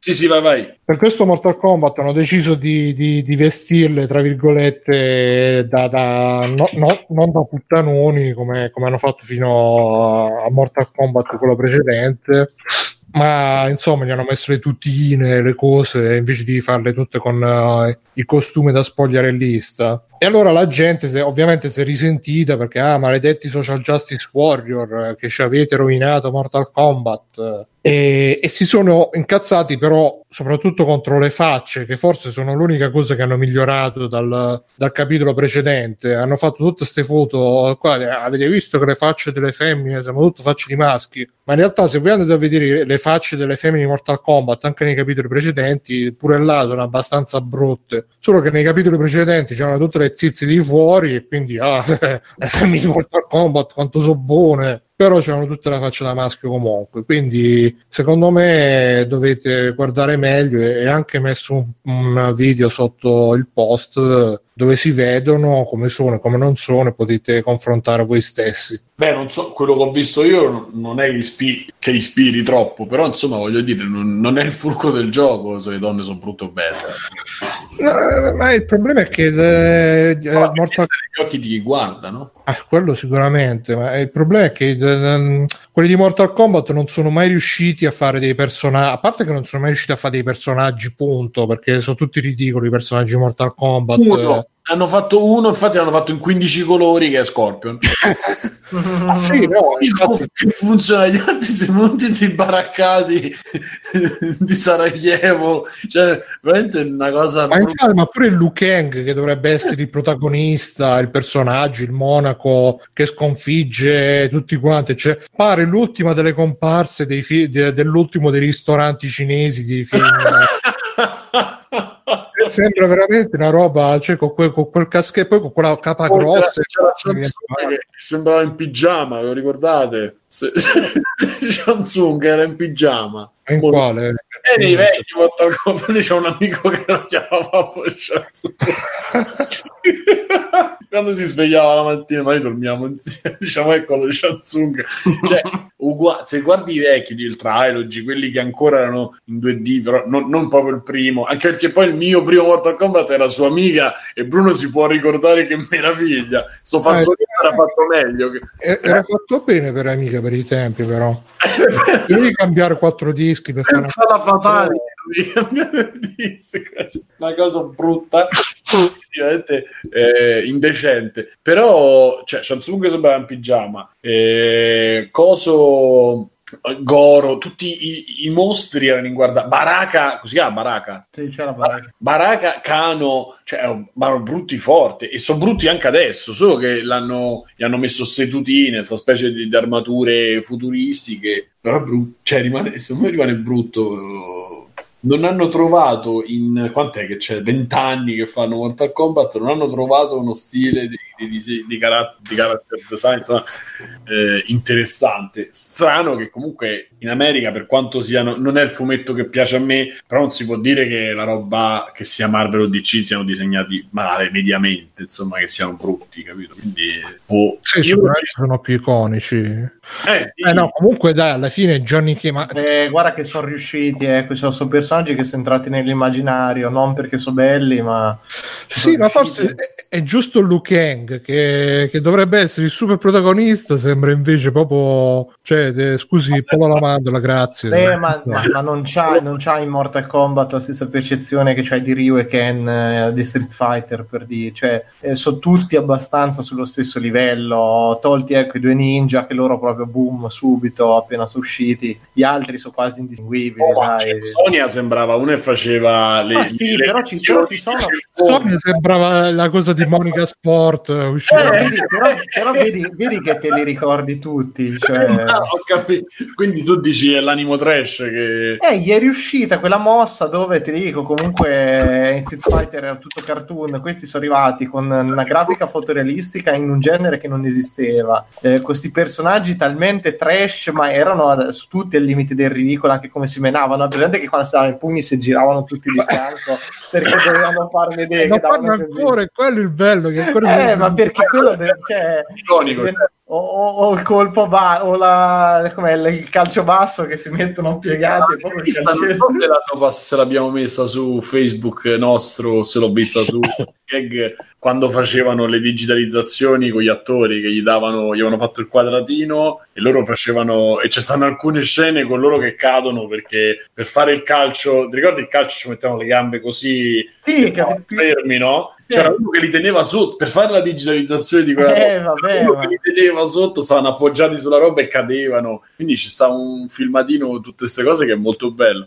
Sì, però dico, negli anni avrebbero potuto poi riadattarli, ma li hanno ridisegnati più volte, non fatti da Joker di Persona 5, insomma, okay. perché alla fine, se guardi il primo Street Fighter, erano brutti, erano più anonimi, cioè erano, non so dire, ricordate, era veramente tizio con maglietta bianca. Scusa, ma il primo Street Fighter, sì, già il secondo era qualcosa in più. Street Fighter 2 lascia andare che... no però dall'alfa in poi sono diventati bellissimi, sì, vabbè, però già dal 2, cazzo, quando è arrivato Vega, quelli lì erano super iconici da subito. Vabbè, ma era il Giappone, ragazzi, il Giappone ma io l'ho sempre detto che il design giapponese è inutile, cioè 10 anni sì, avanti, perché sono personaggi. C'è questo canale che si chiama Abitorial, che in realtà non è il canale, è la playlist, la rubrica che fa tutte le analisi dei character design e anche delle animazioni, anche di Mortal Kombat,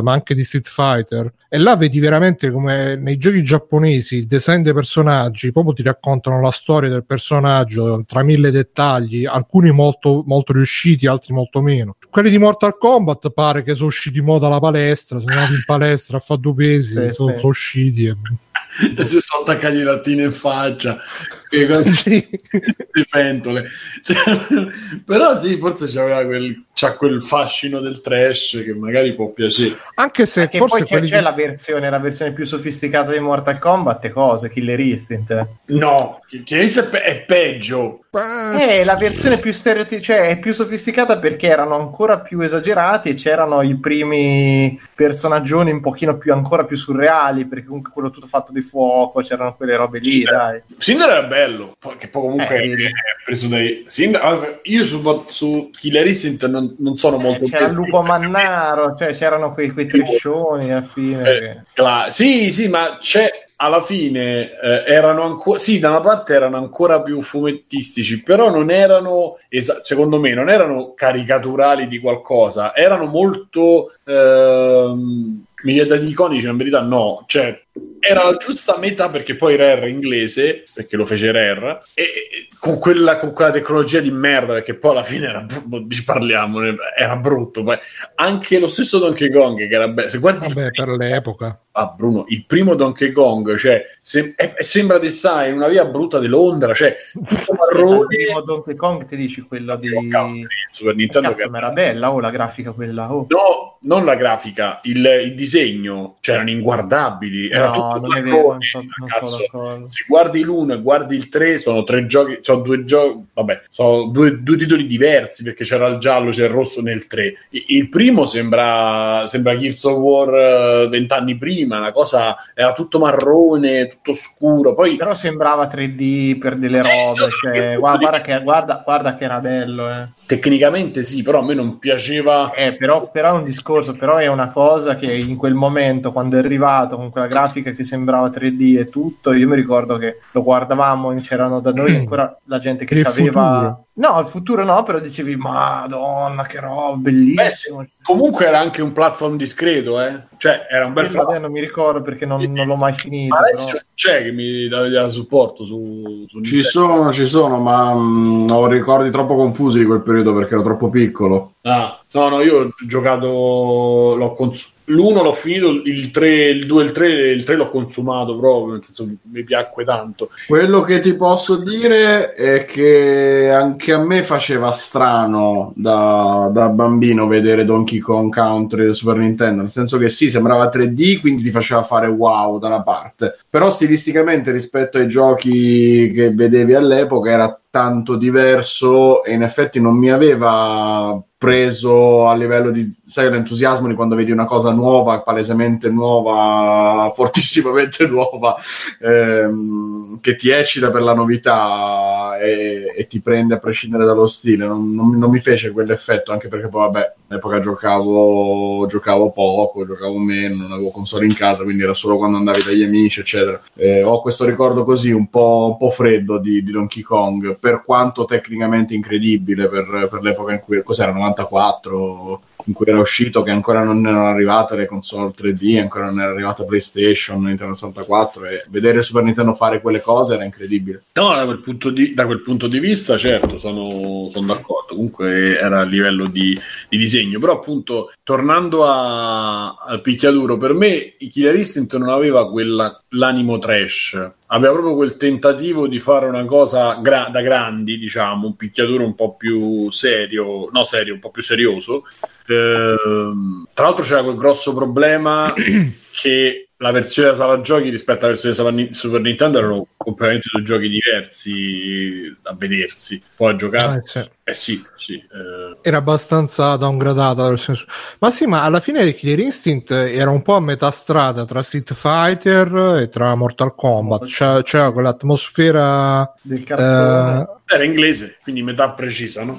Era l'atmosfera oscura da Mortal Kombat, però con lo stile un po' più cartunesco da Street Fighter. Comunque voglio dire che alla fine, dai, Mortal Kombat, il problema di Mortal Kombat, ragazzi, sono le animazioni durante i combattimenti, che sono veramente una roba...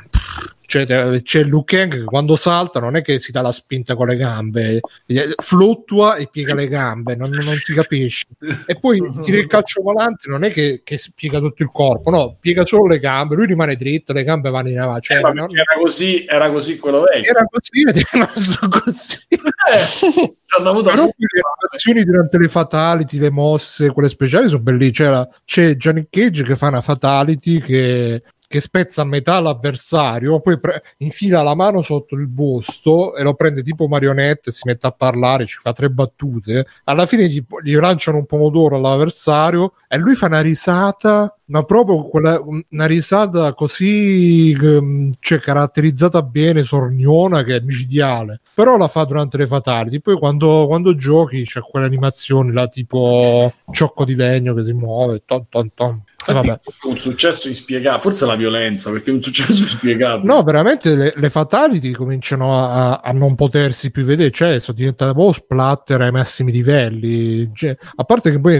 come ha notato qualcuno anche là sotto i commenti, mi sembra, forse in un altro video, cioè visto che adesso poi incominciano a essere anche che Johnny Cage e Sonya Blade hanno fatto la figlia insieme, poi ci stanno queste situazioni in cui Johnny Cage fa la fatality alla figlia che appunto si strappa il busto dalle gambe della figlia, gli ci infila il braccio dentro al busto e gli fa fare "Ehi, ciao, sono Johnny". "Ah, sei tu Johnny? Ciao, sono tua figlia". Cioè, non dice proprio così, però è abbastanza inquietante da quel punto, anche perché poi probabilmente la maggior parte del budget, o comunque una buona parte, la spendono per fare fatality, perché ci sono tutti gli effetti con le budella che escono, i cervelli che mezzi tagliati, sono quelle del primo già. Guarda, lavorate su quelle.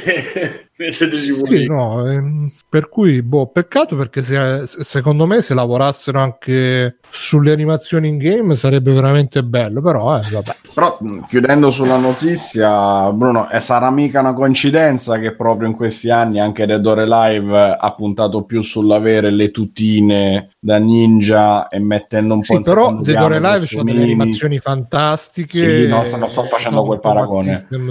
Sulla notizia dei personaggi più brutti, cioè i costumini, quello che è, effettivamente un po' tutti hanno un attimino contenuto il sessismo. Ah sì sì, quello sì, eh? Poi c'è stata un po' una moriterizzazione, è colpa dei social justice warrior. No, non sto dicendo che è colpa, dice anche Peppa Pig, è colpa di Me Too, infatti se ne poteva fare una maggiore attenzione, c'è una maggiore attenzione nei confronti dell'argomento sessualizzazione dei personaggi anche nei picchiaduro. Sì sì, e poi oltretutto adesso stiamo perdendo anche il Giappone, perché adesso anche la censura del Me Too sta arrivando anche in Giappone, ci stanno togliendo Senran Kagura con le 14enni. Io vorrei solo dire che ci sono dei giochi che adesso verranno censurati su PlayStation 4, ma non su Nintendo Switch, la console delle famiglie, e quindi se volete l'unica vera versione di Videodore Live Pallavolo dovete comprarlo su Switch. Portatile, te lo puoi portare in bagno, puoi fare le robe brutte, capito? È più intimo. Poi col Joy-Con ti conta pure, vabbè. E allora facciamo una posta veloce e poi andiamo a questo meraviglioso extra credit. Dai. Pesco fior da fiore. Allora, questa qua. No, ma tornerà mai il seed Barrett di Free Playing? Penso che sia il mitico Davide. Ma un giorno tornerà il seed Barrett di Free Playing? Oppure dobbiamo aspettare che cantiate Shine New Crazy Diamond? New, e suppongo che si riferisca a Davide. La risposta credo sia no, molto, molto semplicemente. Ok, questa l'abbiamo fatta. Leggiamo questa qui subito dopo. Allora, Flame torna a scriverci, forse non ha mai smesso, non l'abbiamo più letto, non so, e ci scrive: articolo lungo ma interessante. Ah, ecco, vabbè, leggiamo dal suo Zoom. Gli svantaggi della lettura ipertestuale si possono applicare anche ad altri campi. Personalmente il gioco mobile, con regole semplici e immediate, comincia a tenermi lontano dal gioco da salotto, che richiede preparazione e schemi da assimilare. Il discorso però si potrebbe fare più pesante considerando le nuove generazioni. Noi siamo nati con testi poi evoluti in ipertesti, loro nascono già con gli ipertesti. Non vogliono arrivare ai limiti di un mio amico convinto che cita: la semplificazione sta creando generazioni di handicappati, chiusa citazione. Però è innegabile che una tecnologia nata per migliorare la società, così come Wikipedia, è diventato tutt'altro. L'aumento di accessibilità non ha portato un'educazione culturale. Questo è il link, è su un articolo tratto da alessandrosicurocommunication.com. La morte della lettura sta minacciando Alessandro Sicuro Communication si chiama il sito. Ok, è sicuro Alessandro, sono sicuro di Communication, io credo.com sia sicuro. Ok. E... che riprende stavolta un titolo un articolo del Washington Post di Philip Yancey, sto leggendo. Ok, allora riguardo solo la frase, io parto da quello che ha riassunto Flame, perché non ho letto l'articolo, pensavo fosse solo una sua domanda, e vabbè, vi lascio Mirko. Ascoltato, la gente, secondo me la gente legge un sacco, solo che legge cazzate tutto il giorno. Anzi, però è proprio quello, la gente legge troppo in questo momento, perché sta legge dalla mattina alla sera cazzate su internet. Ma sai che però io su sta cosa c'ho un aneddoto. L'altro giorno in palestra ho conosciuto un ragazzo più giovane. Aspetta, si va in palestra? No, sì. Sì, ho visto che Pozzolazzi che ha messo. E vabbè, insomma, parlavamo di cinema, lui mi ha detto: no, guarda, perché io sono un fanatico dei fumetti e ne leggo tantissimi, mi piacciono tanto. E ho detto: no, aspetta, perché è peggio di come sembra. Perché io ho detto: no, vabbè, anch'io una volta che una volta ne leggevo, sai, comunque mi sono rimasti anche nel cuore certi classici come Watchmen, comunque tutto Alan Moore. Ah no, Alan Moore non l'ho mai letto. Allora faccio, cazzo, non ho mai letto Alan Moore, che cazzo di fumetti gli piacciono a questo qua? Allora, che ne so, hai letto Frank Miller? No, ho mai letto Frank Miller. Porca troia, ma che cazzo di fumetti gli piacciono? E faccio, vabbè, continuiamo a parlare e mi fa, no, io sto scrivendo una tesi sulle distopie. Allora gli ho detto, ah, roba tipo Orwell, così. Sì, lo conosco Orwell, non l'ho mai letto. Detto, okay. Scusa, ma allora non lo so, ti piace Philip Dick, questo tipo di distopia qua? Ah, quello di Blade Runner. Sì, però non ho mai letto niente su. Cioè, praticamente conosceva tutti i nomi. Conosceva i nomi e quello che avevano scritto, ma di tutta sta roba qua non aveva mai letto niente. Cioè, c'aveva veramente solo l'aneddotica.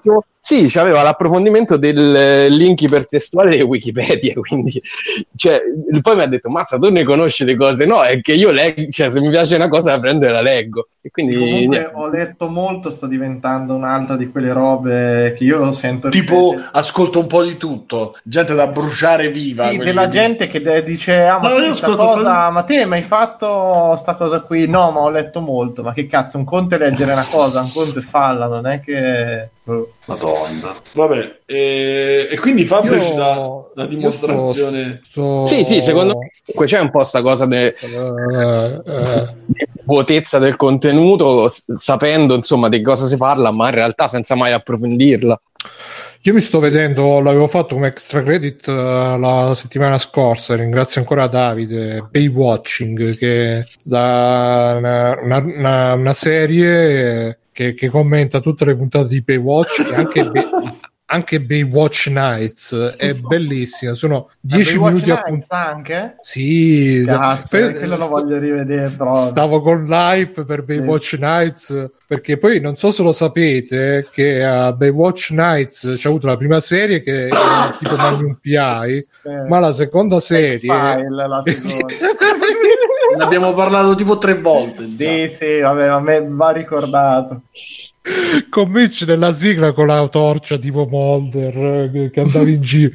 Io vidi solo una puntata che c'era la Medusa assassina che ammazzava tutti, era bellissima. Ed è così, video di 10 minuti, alcuni fanno ridere, altri no, altri ti dicono dei trigli interessanti, altri ti fanno capottare dalle risate, però è perfetta mentre magari devi mangiare, non sai che cazzo mettere sotto mentre stai mangiando, metti quella perché tanto sai che più o meno è quella mediocrità che ti rassicura. Ma che non impegna per testi, però me lo sto chiedendo. No, il collegamento era così, volevi dire che no, il collegamento era nel senso di queste robe qui che non ti impegnano, che ti fanno conoscere robe, perché alla fine vabbè, io molte puntate di cui si parla alla fine le vidi all'epoca, però anche quelle di cui non mi ricordo mi piace vedermele, un po' come se me le fossi viste. Un periodo in cui una moriva e diventava un cane, se non mi sbaglio, una puntata.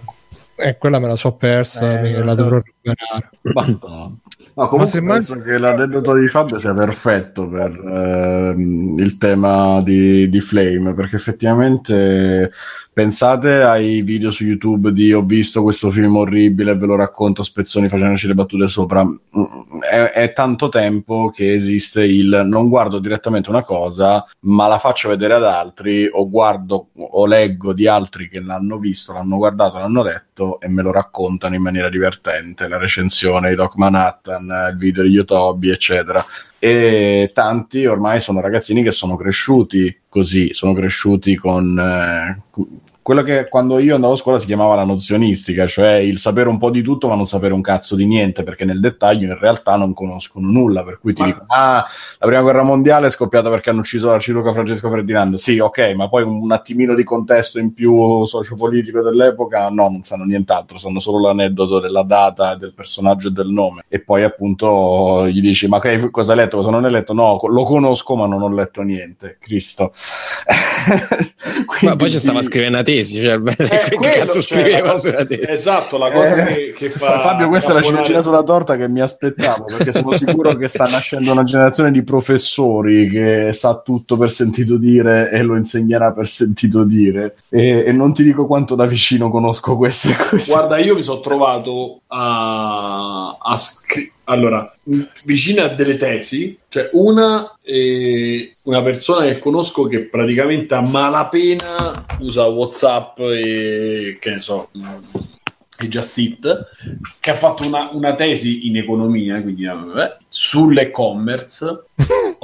Io ho sentito perché l'avrebbe discussa qualche tipo il giorno dopo, e quindi provava la discussione della tesi, no? E la stava spiegando come quando che ne so, qualcuno alle medie o primo liceo ripeteva la lezione, dicendo cose tipo il supporto del CD nel 90. Io stavo lì, dicevo, il supporto del CD con l'e-commerce, come ci si arriva? Poi a un certo punto non ce l'ho fatta, perché notavo proprio che si usavano libero che andavano all'epoca. I CD di libero che andavano all'epoca. Ma che c'entra con Amazon? Perché ti collegavi e poi andavi su Amazon. No, non era quello adesso, però voglio dire, usavano, sentivo usare i termini come li sentivo usare quando stavo in seconda media, e quindi già lì. E un'altra volta invece per una tesi era sempre economia, la tesi era sui big data e la stavo scrivendo io. Cioè, ma scrivila tu, perché ma tu non hai fatto 3 anni, quanti so di... Sì, ma dai, cioè praticamente, poi tra l'altro non neanche far pagare, neanche mi avrebbe pagato, e neanche in natura avrebbe pagato, visto che era una femmina, e mi trova... Cosa sta succedendo? Ah, no, ero io, scusate. Ah, ok, sì. E quella era una gomma elettrica. Una gomma elettrica? Un vibratore era. È quella che c'era, quella cosa? Sì, e girava. E tu non riesci con le mani perché è troppo sforzo. Se voglio fare delle robe precise che grattano via tutti, uso questo. Grazie via tutti, vabbè. E mi sono trovato a scriverla io, che voglio dire, cioè, non ho fatto economia, pure se non ho finito l'università, ma facevo tutt'altre cose, perché no, ma tu sei più bravo. Ho capito, ma non è che io ho letto dei libri di big data, ok, ho preso in giro, in più magari metto il congiuntivo e... se mi impegno molto e mi fuma la testa, però riesco a fare delle cose con la consecuzione del forum giusta. Ma mi fai venire i brividi, perché mi fai capire che ce n'è tante di persone così. Prima accennavo appunto ultimamente cos'era l'anno scorso. Ma questo però, aspetta, però questo non c'ha tanto legame con l'ipertestualità e col fatto che...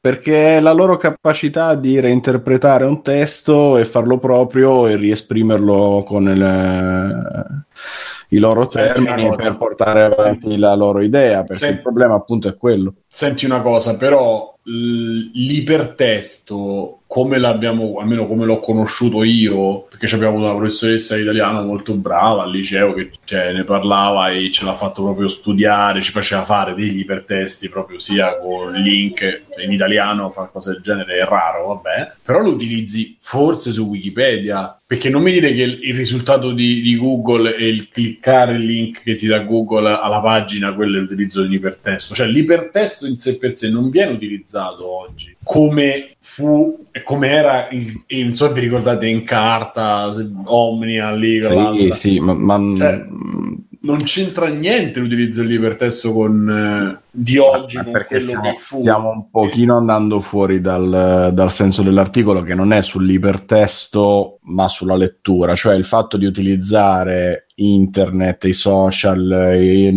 imparare, leggere, studiare tramite ipertesti avrebbe ucciso la capacità della gente di concentrarsi sulla lettura, e voglio dire, ci abbiamo fatto tutti la battuta, abbiamo notato tutti di fare più fatica a fare attenzione su una cosa alla volta. In chat si discuteva ma su cosa, se stai mangiando, mangia e basta, invece di mangiare e guardarti una cosa.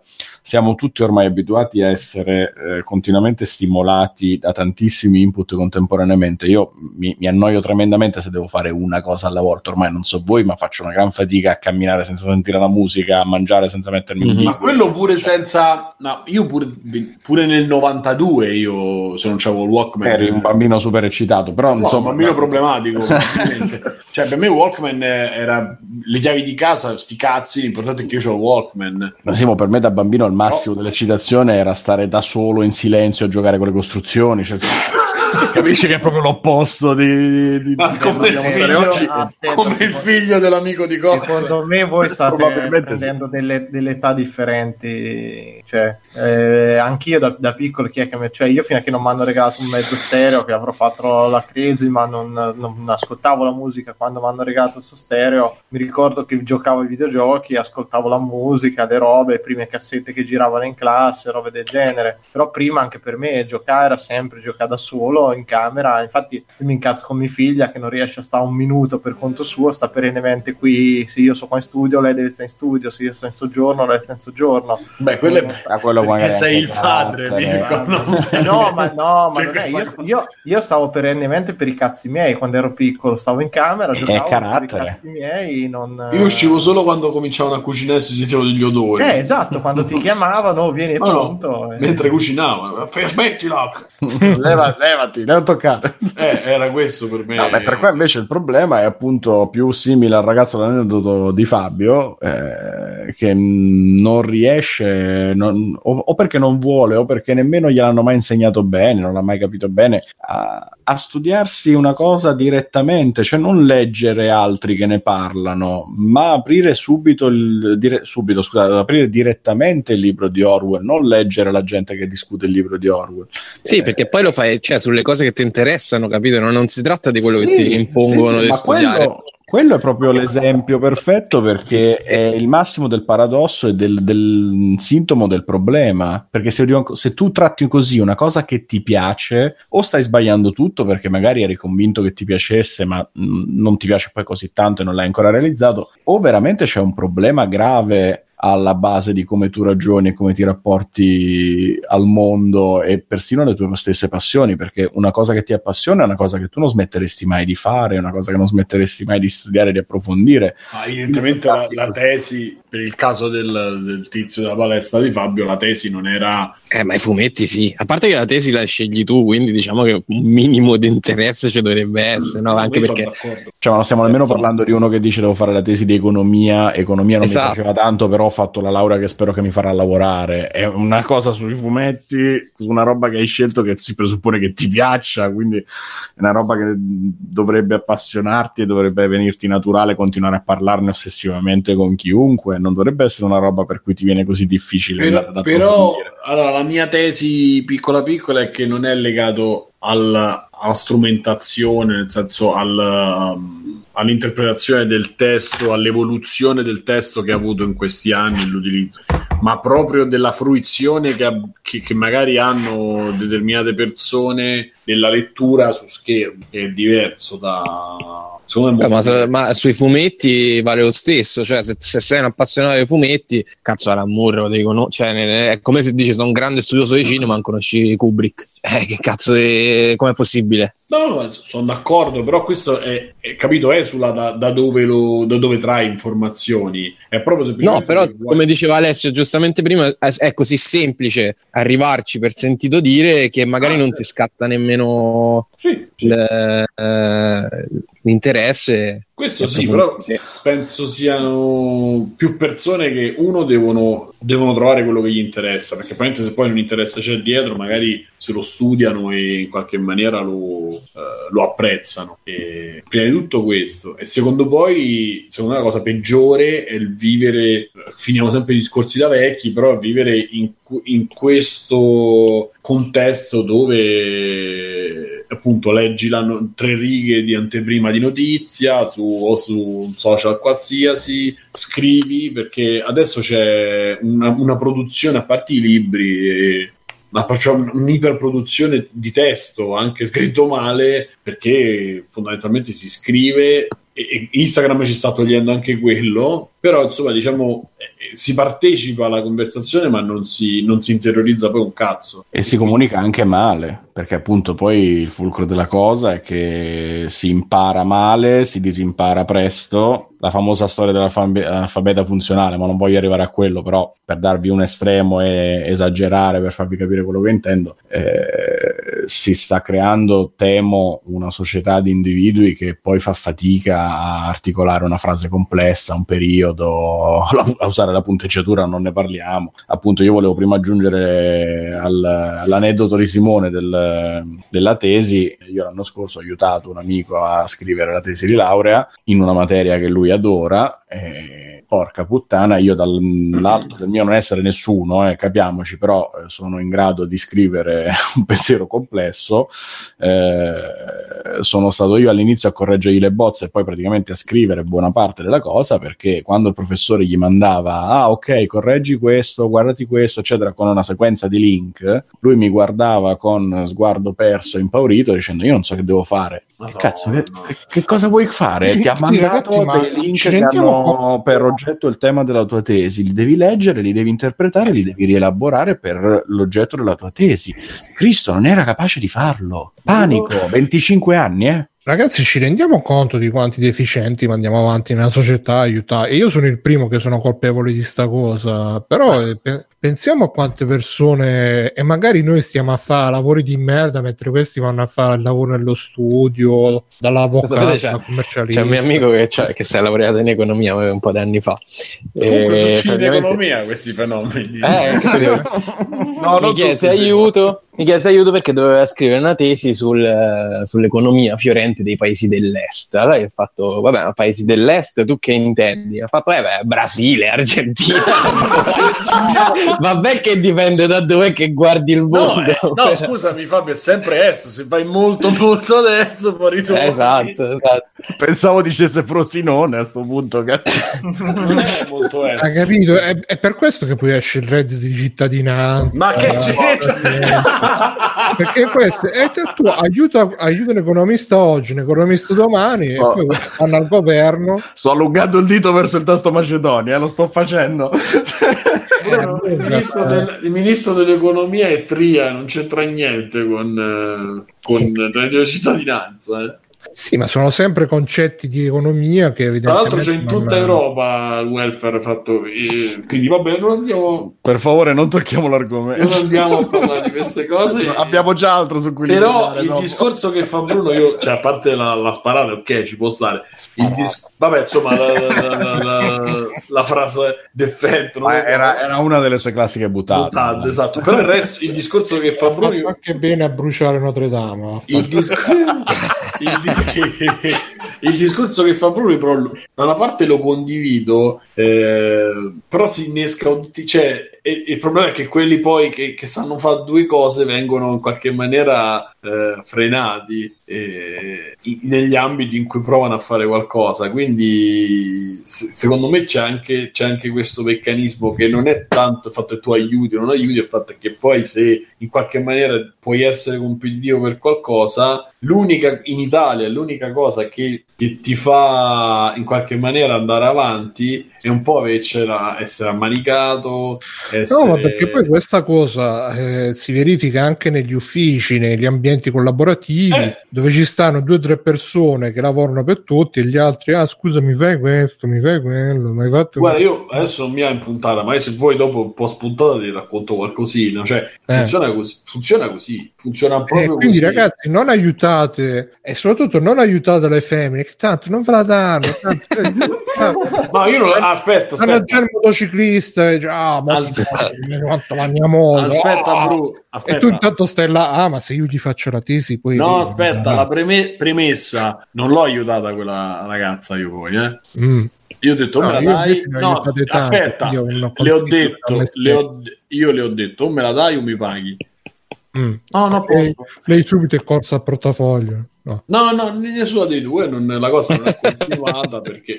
No, nel senso, non è che io ho detto sul farsela dare, no, ma sui soldi ho detto, vabbè, se facciamo un lavoro del genere... Sì, cioè io già lavoravo, se vi ricordate facevo le notti e il giorno che c'ho il libro smontante magari ho dormito 5 ore oppure il giorno seguente devo stare lì a scriverti la tesi a te per una laurea che io non prenderò e per fatte che poi lei ammirava coso maglioncino blu là, come si chiama? Marchionne, quindi insomma già stiamo parlando, esatto, già non stiamo parlando proprio di un intellettuale dal punto di vista mio e quindi alla fine... Faceva gli scherzi? C'è questo affio. E quindi alla fine la cosa è finita lì, no? Premessa, Bruno, non è stata aiutata, non sono stati maltrattati. Io invece tante volte, Bruno, non capisco questa cosa, mi aiuti.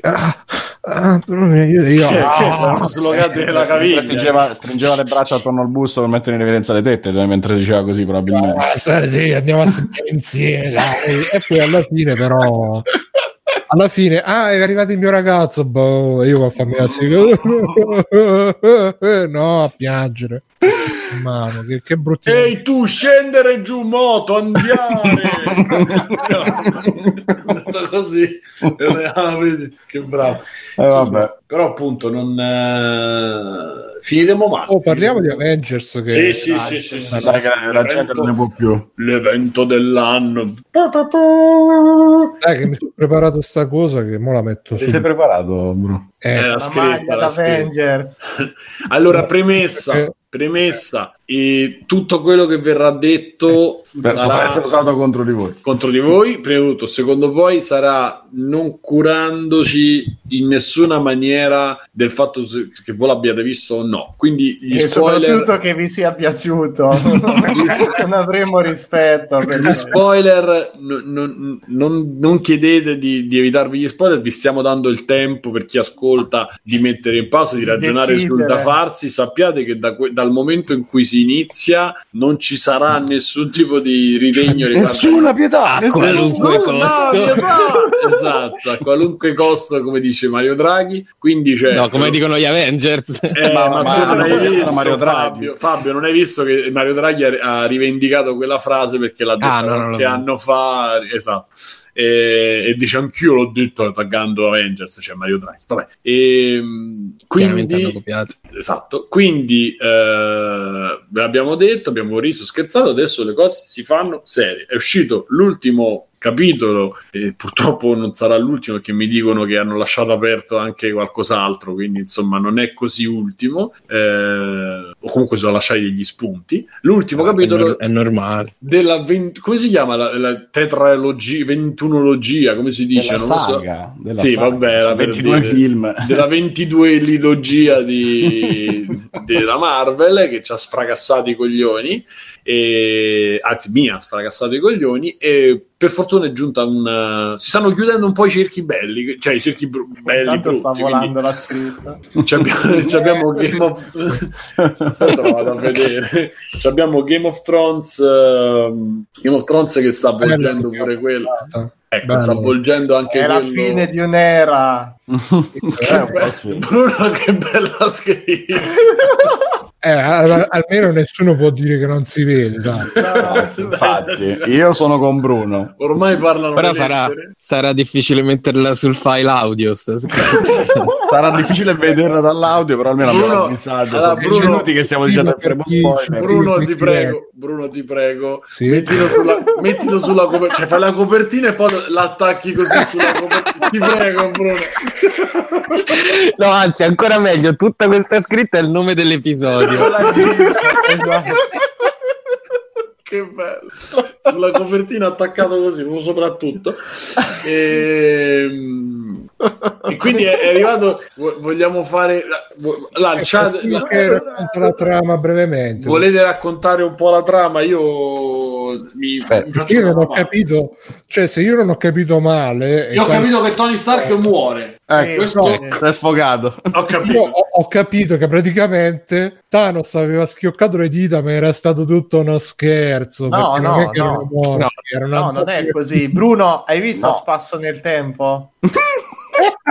E quello è il primo film della serie. Cioè, fondamentalmente allora succede che Thanos ha schioccato le dita, però poi si è accorto che se usi le pietre del drago lì stai male. E quindi praticamente all'inizio del film muore da solo. E niente, loro devono tornare indietro nel tempo per rimettere tutto a posto. Beh, proprio non è proprio spiegata benissimo, è così.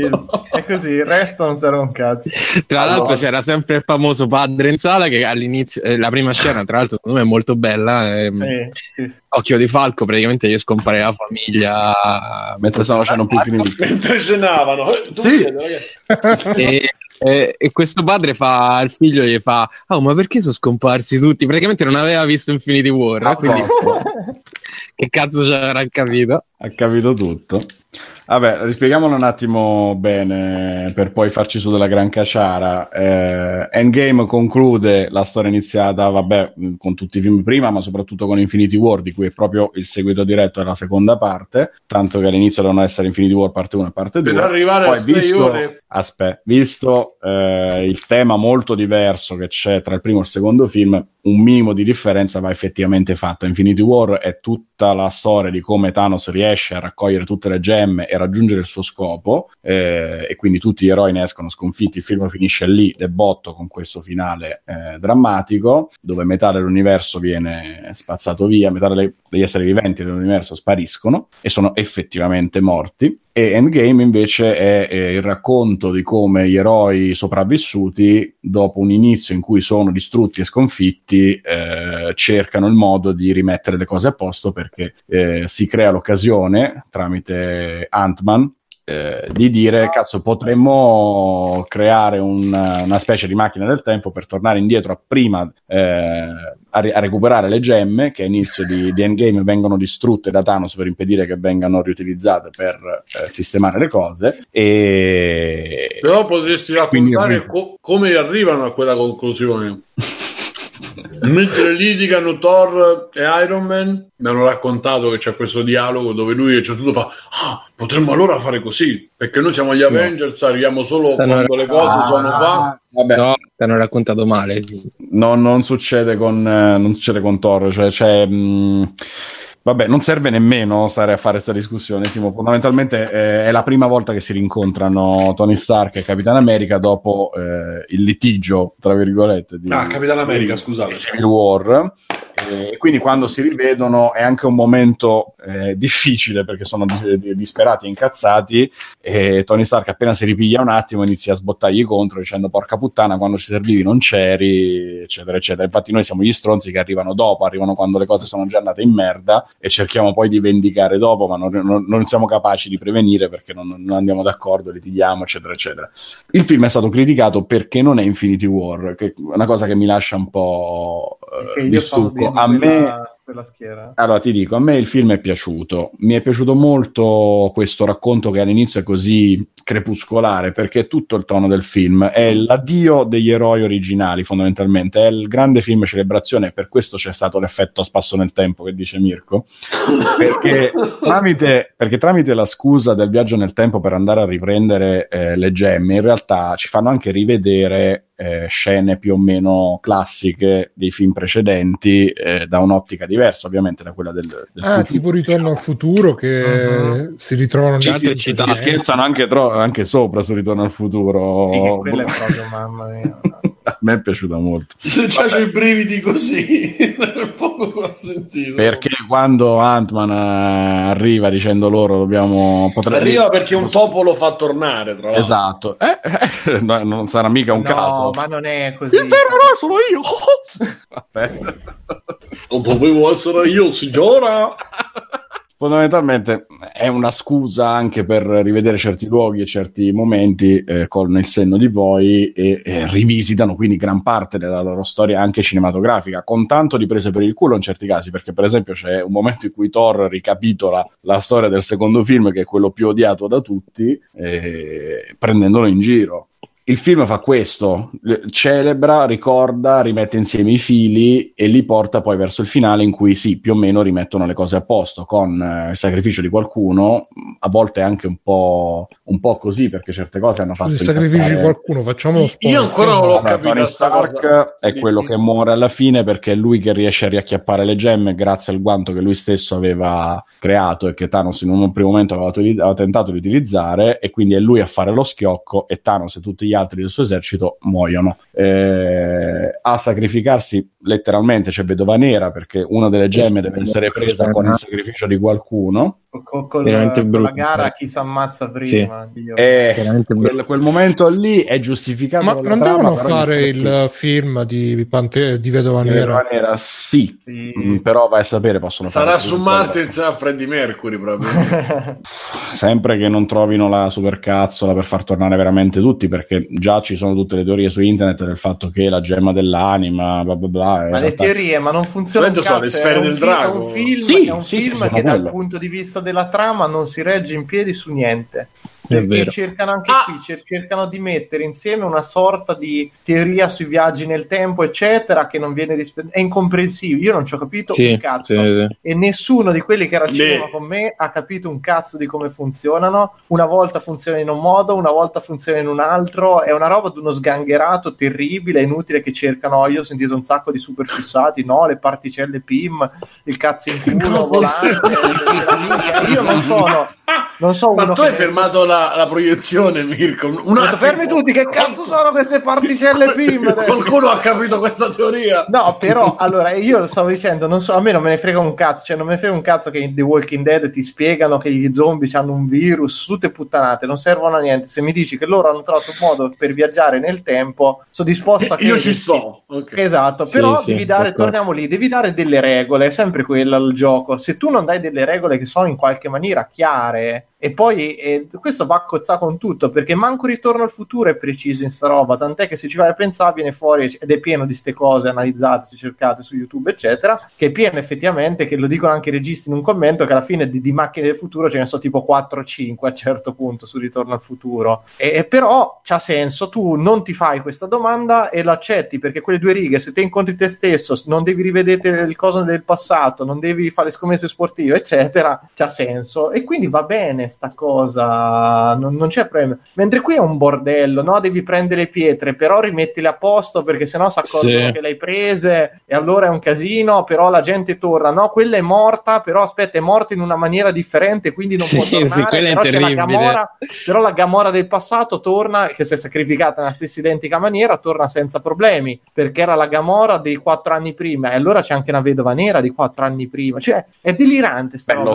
Lo stesso Thanos, il Thanos del passato arriva nel futuro dopo essere morto nel futuro, però per poi morire morire a sua volta nel futuro, e quindi nel passato questo non c'è più Thanos. Il problema è quando metti delle robe che al di là delle regole troppo potenti, tipo il viaggio nel tempo, tipo le sfere delle gemme dell'infinito, quando tu vai oltre le regole e poi cerchi di riacchiudere sta cosa dentro delle regole, è ovvio che esplode, no? Cioè le gemme dell'infinito sono talmente potenti che tu puoi plasmare la realtà, possono citare tutti tranne quello che si è sacrificato per...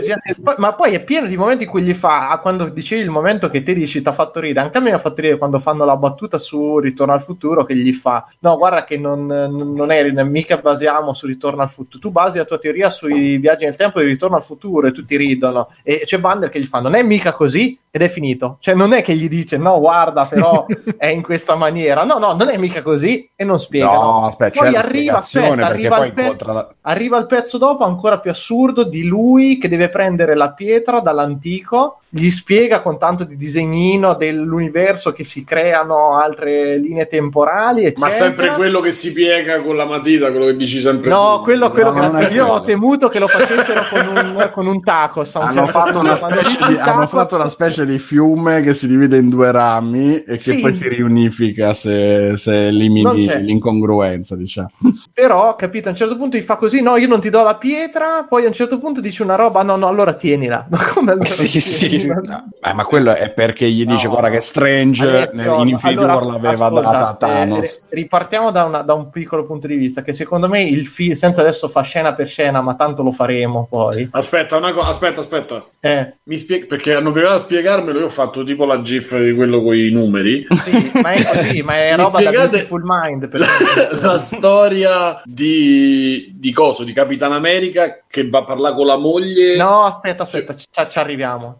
Okay. Guarda, andiamo in ordine. Il film ti parte con una scena, come diceva Fabio, che è molto bella, cioè Occhio di Falco che perde la famiglia, c'è questo mondo dopo 5 anni che è successo tutto il casino di Thanos, che ti aspetti e dici cazzo, vediamo delle conseguenze, vediamo un attimo com'è continuata la vita, allora, ed è una roba, cioè tutto il mondo è diventato Napoli e Roma, con la mondezza per cade, tutto finito lì. New York c'ha le luci spente e alla fine tutti fanno i cazzi loro. A casa mia, se sparisce metà della popolazione, qualche casino un pochino più grosso dovresti avercelo. E c'è Capitan America in una scena patetica che tipo gli alcolisti anonimi che i ragazzi, e poi ma noi dobbiamo continuare avanti, perché a me quando mi hanno surgelato ho perso tutti, ora sono qui, e la gente che si abbraccia per grazie cioè, tutto il mondo non è cambiato, non è che alla fine si sta così male, cioè, sono mi spiegate una cosa, mi spiegate una cosa, Thanos che fa nel frattempo? Thanos è morto, tranquillo, e Renzi che fa? Cioè, che fa lui? Thanos sta nel suo pianetina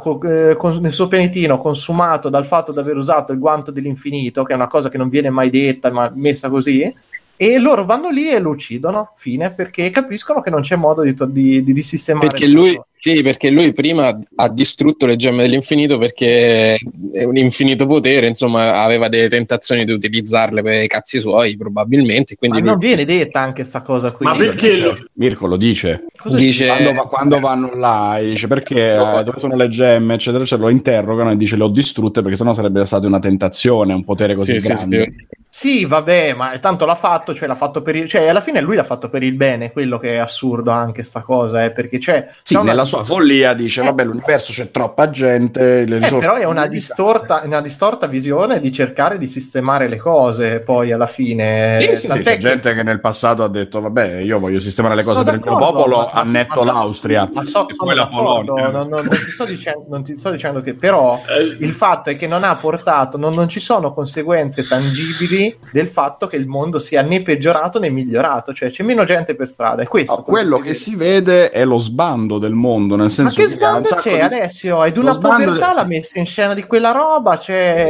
Sì, ti dicono a parole gli stati sono in crisi perché è sparita metà della popolazione, ma dove la percepisci perché... che loro vanno in giro con razza, dai, non mi fate far il frusciante della situazione, cioè non è cambiato un cazzo, loro stanno lì, fanno ognuno i cazzi di loro tranquillamente, io tu sta situazione, ma loro comunque hanno le risorse, le strutture di Stark, non è che stanno là, se crolla il mondo, Bruce Wayne è quello che sta meglio, Sì, vabbè, ma non... cioè è un momento, secondo me quella era una cosa coraggiosa fatta malissimo, perché è proprio fatto male, anche si vedono ste tombe con tutta la scritta, pare il finale di Mass Effect 3, tra l'altro, dal punto di empatia l'ho calcolata pensando cazzo, se sparisce metà della popolazione a chiunque spariscono parenti, amici, ex moglie, figli, tu eccetera. Stesso, per cui chiunque, se non sei sparito tu stesso, insomma, vai un pochino in depressione, perché appunto, all'improvviso metà di quelli che conosci sono morti.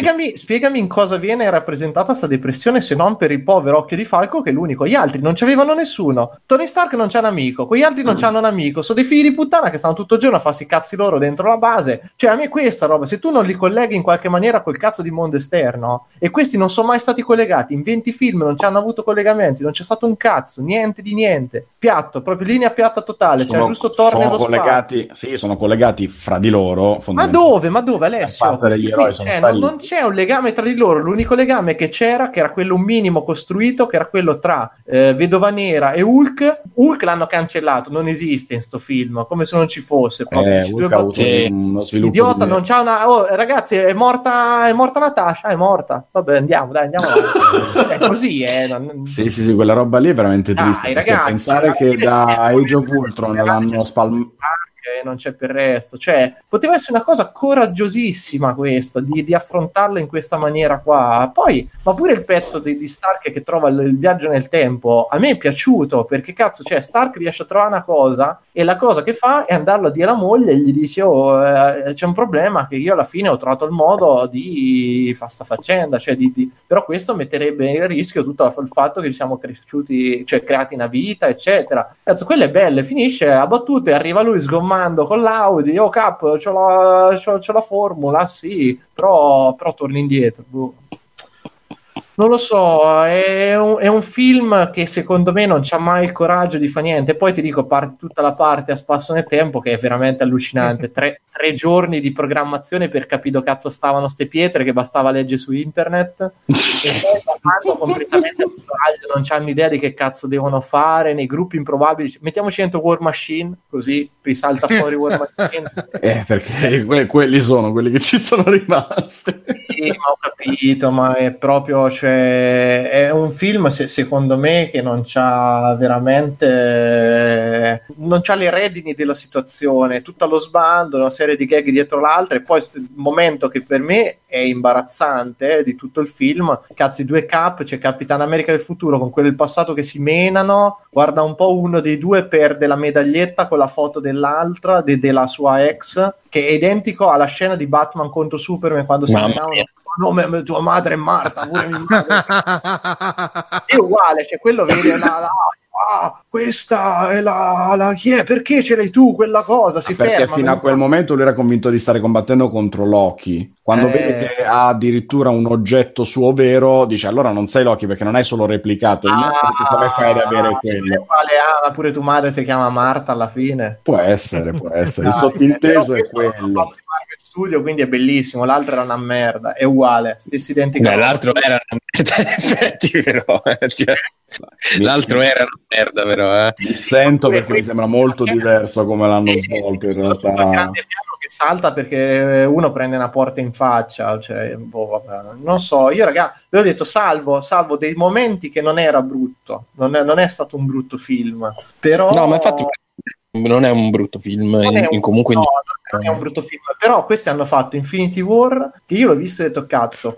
Scusa Mirko, dice Ludo Charlie, no, in verità lo molla quando nomina Bucky. Sì, appunto, Bucky, quindi crea pure un altro paradosso temporale che cazzo ce ne frega, perché quindi Civil War non è esistita se lui sapeva già che Bucky era vivo poi, perché tutto il casino di Civil War è venuto fuori perché non sapeva che Bucky era vivo, quindi se già lo sapeva perché gliel'ha detto il suo stesso del passato, il suo stesso del spazzato. Sì. Ma sui viaggi temporali sono d'accordo con te che hanno incasinato invece di semplificare.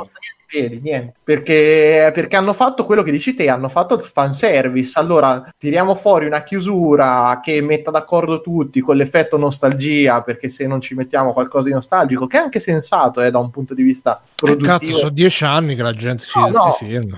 Ma infatti dice cerchiamo di mettere insieme, però è sgangherato il film, cioè ti dico, e viene dopo Infinity War, che secondo me è un film coraggiosissimo, perché fare un blockbuster con quella sequenza finale, con quei momenti e quella roba, dici cazzo, hanno avuto veramente... Anche qua, Mirko, ma scusami, cos'ha di coraggiosissimo Infinity War? Ma Infinity War adesso c'è già il fatto che ti mette in scena una battaglia che intanto ha i suoi momenti un minimo epici, qui non c'è niente di epico, niente. La battaglia finale Infinity War è quello che comunque ha allora i nemici non devono entrare, aspetta stanno andando dietro, allora facciamoli entrare un poco alla volta.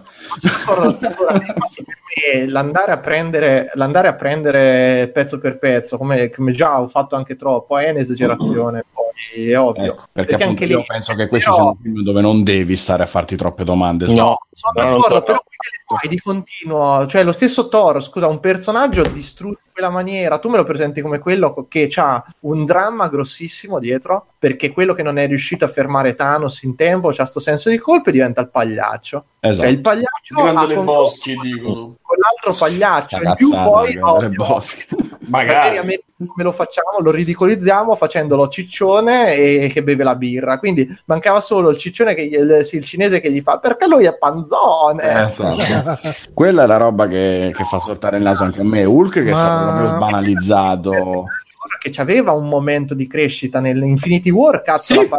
Era l'unico che prendeva, c'era una crescita, trovava il martello, riforgiava tutta la sua... Sì, Thor in Infinity War aveva una crescita spettacolare che ti faceva proprio tifare per lui. Era il giusto comico, il cosa. A me chi sente di Chris Hemsworth, bravissimo a fare il comico, bravissimo, adesso c'ha la verve comica, Chris Hemsworth. No, è che è un personaggio che era un attore che non reggeva sullo schermo ogni volta che apriva.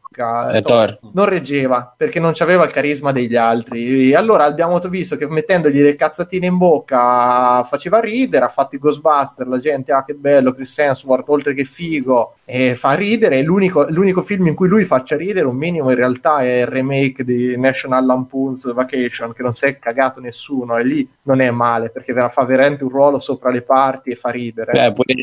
Pure Cabin in the Woods, quella casa nel bosco, Quello infatti era più decente, poi dopo la deriva totalmente idiota, a me è imbarazzante quello. Ludo Charlie nei commenti ci scrive: il momento women power imbarazzante, e anche quello effettivamente è proprio la strizzadina d'occhio. Sì, lo sappiamo, che ci siete anche voi. One non è brutta, la battaglia finale quando arrivano tutti a salvare la situazione è bella, cioè si aprono i portali, arrivano tutti. Peccato che in mezzo c'è la staffetta per portare il guanto a Thanos, che dicevano questi dove sono? E se lo passa, lo prende quello, prende quell'altro e lo portano a Thanos. Cioè, diciamo, la staffetta è proprio palesemente la scusa per riuscire a incastrare tutti gli eroi e farteli vedere tutti in un minuto. Io l'ho apprezzato quello, perché è la prima volta in 20 film che interagiscono tra di loro gli eroi e fanno qualcosa insieme. Poi ovviamente Thanos viene ucciso dall'unico stronzo, cioè così, mentre gli altri ognuno fa i cazzi suoi. Cioè, l'unico stronzo? L'unico stronzo Tony Stark. Cioè, io mi aspettavo che lì ci fosse a un certo punto, cioè, c'è Capitan America col martello di Thor che è figo, perché cioè, quando lo prende è bello, è un momento di coso. Sì. Io spesso mi ricollego all'analisi che quindi lo lancia proprio, lo usa. Sì. Pure i fulmini. Riesce pure a volare? No, non vola. Io ricollego, mi sono sentito. Ma usa il martello e lo scudo insieme? Sì. Wow. No, non è male, infatti è figa come cosa. Infatti l'unico che ho sentito che io non avevo pensato minimamente a sta cosa è Niola in una live di Bethesda, che lui dice a un certo punto l'unico esempio di interazione tra tutti i supereroi è lo scambiarsi degli oggetti, dove c'è Tony Stark che fa le armature, quello che prende l'altro coso, cioè il Pym che crea la tecnologia per viaggiare nel tempo. È vero, però minchia, cioè sono gli scambi dei dodicenni, io ti do una figurina e quella è l'unica analisi, perché non c'è sesso, torniamo lì, è tutti asessuati proprio. L'unico sembra Bucky che vuole scopare Capitan America ogni volta e Bucky sempre poi con sto cazzo di mitra in mezzo alla battaglia, questo che spara col mitra. Chi è Bucky? È quello dai, Capitan America. E sì, la battuta sul culo più bello d'America, mamma mia, cioè. E ogni tanto lo trovavo imbarazzante, però funziona. E qui io con Fabio già ne avevamo parlato, cioè io questa operazione è l'operazione editoriale più grossa degli ultimi 10 anni del cinema, ed è l'unico motivo per cui la gente va ancora al cinema, perché è questo, ormai il cinema è questo genere di film, merita, perché è un film che ha rimesso insieme le famiglie, cioè ormai vanno le famiglie a vederli dove non ci riusciva nessun altro tipo di film. Questi ci è riusciti come solo i film della Pixar ci riuscivano fondamentalmente, ed è una cosa bellissima. Però ragazzi, non potete non fare il paragone con il terzo del Signore degli Anelli, anche Matrix o Avatar o robe del genere, che sono eventi grossissimi, e non mi venite a dire che questo è l'evento che capita una volta nella vita, perché è una puttanata questa. Però è un evento editoriale grosso, più grosso degli ultimi 10 anni, questo sì, perché nessuno avrebbe mai scommesso che questi sarebbero riusciti a creare sta cosa, creare sta fidelizzazione del cliente in sta maniera esagerata. Però non introducono niente, non ci hanno mai avuto il coraggio. Cioè, io ho guardato il Signore degli Anelli, ragazzi, potete dire quel cazzo che vi pare, ma Ritorno del Re è un livello totalmente differente di questo, cioè c'è una cura, c'è una cosa, e soprattutto sono film, sia quello, come dicevo, queste altre trilogie che se la sono messe, cioè che si sono messe anche in gioco, hanno inventato tecnologie, hanno innovato il modo di fare cinema. Qui non c'è un cazzo, non c'è niente, cioè Matrix c'era tutto il bullet time, c'è una serie di effetti speciali che li hanno inventati per fare quei film. Stesso discorso Signore degli Anelli, c'era anche un rischio di realizzatura sui seguiti grossissimi, delle robe pazzesche. Questa è l'unica tecnologia che sono riusciti a investire, cioè hanno investito tutto sul marketing, sugli attori che li hanno fatti fuori in dei modi ridicoli, poi perché costavano troppo, che è una cosa assurda a pensarci. Ma Spider-Man cioè, appare 10 minuti alla fine, e cosa, cioè è una cosa che, cioè l'unica tecnologia che mette dentro sto film cos'è? Quella per ringiovanire gli attori,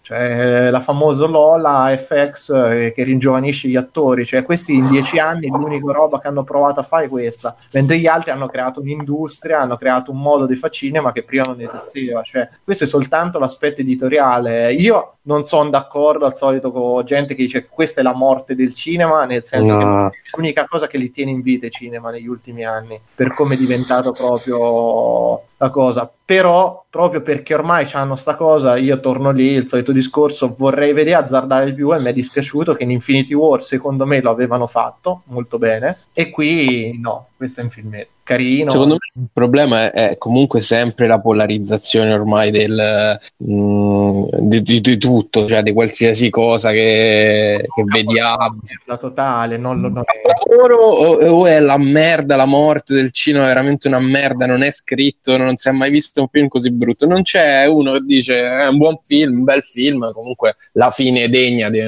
un'operazione editoriale che è durata 10 anni, e sta cosa la sottolinea talmente tanto che è un po' stucchevole, perché io mi pongo un po' una via di mezzo da come ho capito, cioè adesso è piaciuto tanto, a Mirko è piaciuto poco, a me è piaciuto, cioè sono uscito comunque abbastanza Io ti dico la verità, Fabio, non sono uscito come dopo aver visto il Guerre Stellari vecchi, cioè il primo nuovo, diciamo, della nuova trilogia, e lì mi sono sentito proprio preso per il culo. Non mi sono sentito come dopo che ho visto Black Panther, che per me quello è veramente, o Thor Ragnarok, che sono veramente dei filmacci bruttissimi. Esatto, io per esempio Black Panther non l'ho visto, non ho visto nemmeno Capitan Marvel, quindi non è che sono... Ma Capitan Marvel non l'ho visto manch'io, però ho capito, nel senso è un film che fa quello che deve fare, fa l'intrattenimento, funziona bene, è onesto nelle sue cose, perché non è che è pretenzioso, però manca di epicità per quella che poteva essere una chiusura grossa di un evento grosso, e c'avevano sia i soldi che le possibilità, non stavamo a parlare di... Sì, ecco, secondo me forse il problema grande è quello, nel senso che dura 3 ore, che so tantissime, perché ha voglia di che volano via. Che dici, Mirko? Sono tante, ma inutili, cioè io voglio tutti fanno la extended, io voglio la reduced version. Sì, assolutamente, io sono d'accordo, perché... Forse è un capolavoro. A metà film ti rendi conto proprio della mole di roba che è successa e di quella che ancora deve succedere, perché teoricamente loro si dividono in 3 squadre per prendere queste pietre dell'infinito, e so quasi 3 film, cioè ma tu no, vedi quasi 3 film concentrati. Che peccato che 2 personaggi manco ti ricordi. Io quando è tornati Nebula e War Machine dico ma c'erano pure sti 2 in gita, cioè ma perché è pure una parte grossa quella di Nebula e War Machine, anche perché poi c'è quella che porta al casino finale. Te li ricordavi a un certo punto che ci fossero pure loro? Sì, perché loro sono quelli che riportano Thanos nel futuro, e che cioè proprio War Machine, come lo vedo, non, cioè, sparisce, è invisibile per un fantasma. War Machine non serve a niente da questo punto di vista, è Nebula la protagonista, però che ci sono lo sai. Cioè, anche so i fratelli del 2 di Joe Ultron? No. Guardiani della Galassia. War Machine è l'amico di Iron. Menato in tutto il film, cioè erano Avengers, ci hanno menato un film intero dietro sto cazzo di visione, non viene manco nominato, manco una scena. Sì, qua proprio zero. Ha funzionato molto per certe cose. Ma ragazzi, questo purtroppo è un problema che, come ve lo spiegate, è un problema di produzione, un problema, secondo me è solo esclusivamente un problema di produzione. Allora, c'avevano troppa... Ma dice che hanno tagliuzzato qua e là, quindi può essere... si vede. C'è un'attrice che ha scritto, gli hanno detto... Il montaggio sembra fatto da Bocelli a un certo punto. Allora, tagliuzzato non lo so. La sequenza finale è completamente delirante, ma come l'inizio, cioè che te mi metti prima Occhio di Falco, poi il mondo che è sparito, e poi sta roba, come alla fine che te vedi prima il passaggio dello scudo da Capitan America, quindi il ciclo narrativo di Capitan America, e tutto sto film si chiude su Capitan America, che poteva essere una scena di lui che è rimasto nel passato, quindi il Capitan America è invecchiato, e c'è sta scena negli anni 50 di lui con l'amore della sua vita che ballano, che è una cosa che poteva essere anche lì trattata in maniera delicata, abbassava la musica fuori dalla casa e capì che era lui, era evidente quello che era successo. No, andiamo dentro la casa, eppure la polizia mancava la lingua proprio, così, cioè sai che queste devono essere didascalici, ma tutto il film è figlio di problemi produttivi, nel senso il fatto che sia assolutamente protagonista Tony Stark eccetera eccetera è perché è l'attore più rappresentativo, l'attore più pagato eccetera eccetera, così come i vari modi con cui li hanno tolti di mezzo pian piano dipendono da quanto screen time hanno eccetera, cioè purtroppo i film Marvel sono una serie tv gigantesca, sì, e come succede nelle serie tv questo li rovina, il fatto che la scrittura non è assoggettata alla storia ma agli attori attori e ai contratti. Ma va bene, ma per me, Alessio, il far morire tutti i vecchi Avengers, io tant'è che pensavo morisse pure Capitan America. Un certo io ero convinto nel Totomorti che moriva lui. Tranne di Thor, che si sapeva che sarebbe finito nei Guardiani della Galassia, che sta cosa era già evidente da Thor Ragnarok. È preoccupante sta cosa, molto preoccupante. No, in realtà poi alla fine lui è l'unico che ci hanno creato un po', c'è un minimo di costruzione, perché c'è sto coso con Peter Quill, c'è sto attrito, no, che si prende in giro perché vogliono fare tutte e due cose. Quella è l'unica parte carina di interazione tra i personaggi, perché poi tutti gli Avengers, tutti li riguardi, che ti dicevo, non interagiscono mai tra di loro, sono i litigi dei bambini. Oh, Stark sapeva una roba segreta, sì, no, ma non ve l'ho detto, ma come non ce l'ho detto? Sono i vendicatori, vabbè, ma io non potevo fidarmi di voi. Stanno sempre a menarsela su sta fiducia, lì tutti i grandi amici, tutte le grandi perdite, torniamo lì, ma non ci sono in realtà. E però, cazzo stavo dicendo, cioè tu un personaggio lo puoi levare dai coglioni anche in maniera sensata, non è che devi fare la scaramuccia per chi crepa, dai, no, quello è terribile, Ale, cioè pure a me che è piaciuto, ma quello è veramente brutto quel momento. Posso dire una cosa? Allora, io tutto quello. Mirko c'ha, è stato un fiume in piena. Sì, scusate, ma. No. Due cose. Cioè, una cosa, in verità. Quello che ho sentito da tutti, ed è la cosa per la quale secondo me la gente si sta polarizzando un po', perché comunque è l'evento, e l'evento polarizza, fatto in quella maniera, col super marketing, con super sponsorizzazioni, la pubblicità eccetera, ma tanta gente si sta anche non riesce a vedere, secondo me, il film per quello che è, perché io ho letto, la cosa che ho letto di più è la conclusione di una saga bellissima, o comunque bellissima, non so, la conclusione di una saga è la fine di un'era, è la chiusura di un capitolo, dei capitoli, e tutti, invece di dire cazzo, che ne so, quello che sta dicendo Mirko, cioè questo che non va, questo che va, questo che mi è piaciuto, questo non mi è piaciuto, si sono fatti tutti le seghe sul fatto che chiude questa cosa, che io è una delle cose però che è importante, aspetta, è una cosa che io rispetto, perché io sono uno di quelli che quando c'è la fine di un ciclo si emoziona, quindi io la capisco cioè empatizzo completamente con questa cosa. Quindi quando ci sarà l'ultimo episodio di Game of Thrones empatizzerai? No, ma io sono uno che quando, per dirti, per il mio mondo, quando ogni stagione finisce Propaganda Live, che prima era Gazebo, l'ultima puntata, non dico che mi emozioni, alcune ma è importantissimo, ma ragazzi, ma il finale è la cosa più importante che c'è, cioè è molto più importante il finale che le storie, purtroppo, perché quello che ti rimane dentro, e torniamo lì, cioè, giudichiamo Matrix come un film di merda perché è finito di merda, effettivamente. No, non puoi lasciare, però per me quello è importante, perché ti dico, è la fine di un'iniziativa editoriale commerciale mostruosa. Sì, io sono d'accordo con te, quindi ti dico quella cosa dal punto di vista di chi lo vede, chi ha seguito i film, ma pure chi è semplicemente molto appassionato, e poi una cosa così grossa, quindi comune, per cui ne parli al lavoro, ne parli per strada, cioè io non è che so tutto, perché nelle mie cerchie, nel giro di 2 giorni erano tutti fomentati, che l'avevano visto, che ne parlavano e si facevano le battute del film, eccetera. Quindi è un parte rito collettivo, ma è un rito collettivo alla decima, elevato alla decima, perché poi chiude 10 anni, quindi basta che tu hai visto 3 film e in qualche maniera sei coinvolto, e ok. Ma è diverso, perché poi hanno preso anche una piega questi ultimi 2, che secondo me sono comprensibilissimi senza aver visto tutta sta cosa indietro, alla fine, insomma. Ma secondo me questo alla fine, cioè, ne hai visti 3-4 e ti bastano, in larga parte li puoi vedere da soli, sono d'accordo, sì. Cioè, tanto quello che è importante non è spiegarti bene i rapporti dei personaggi e dirti ci sta questo che vuole prendere ste cazzo di gemme.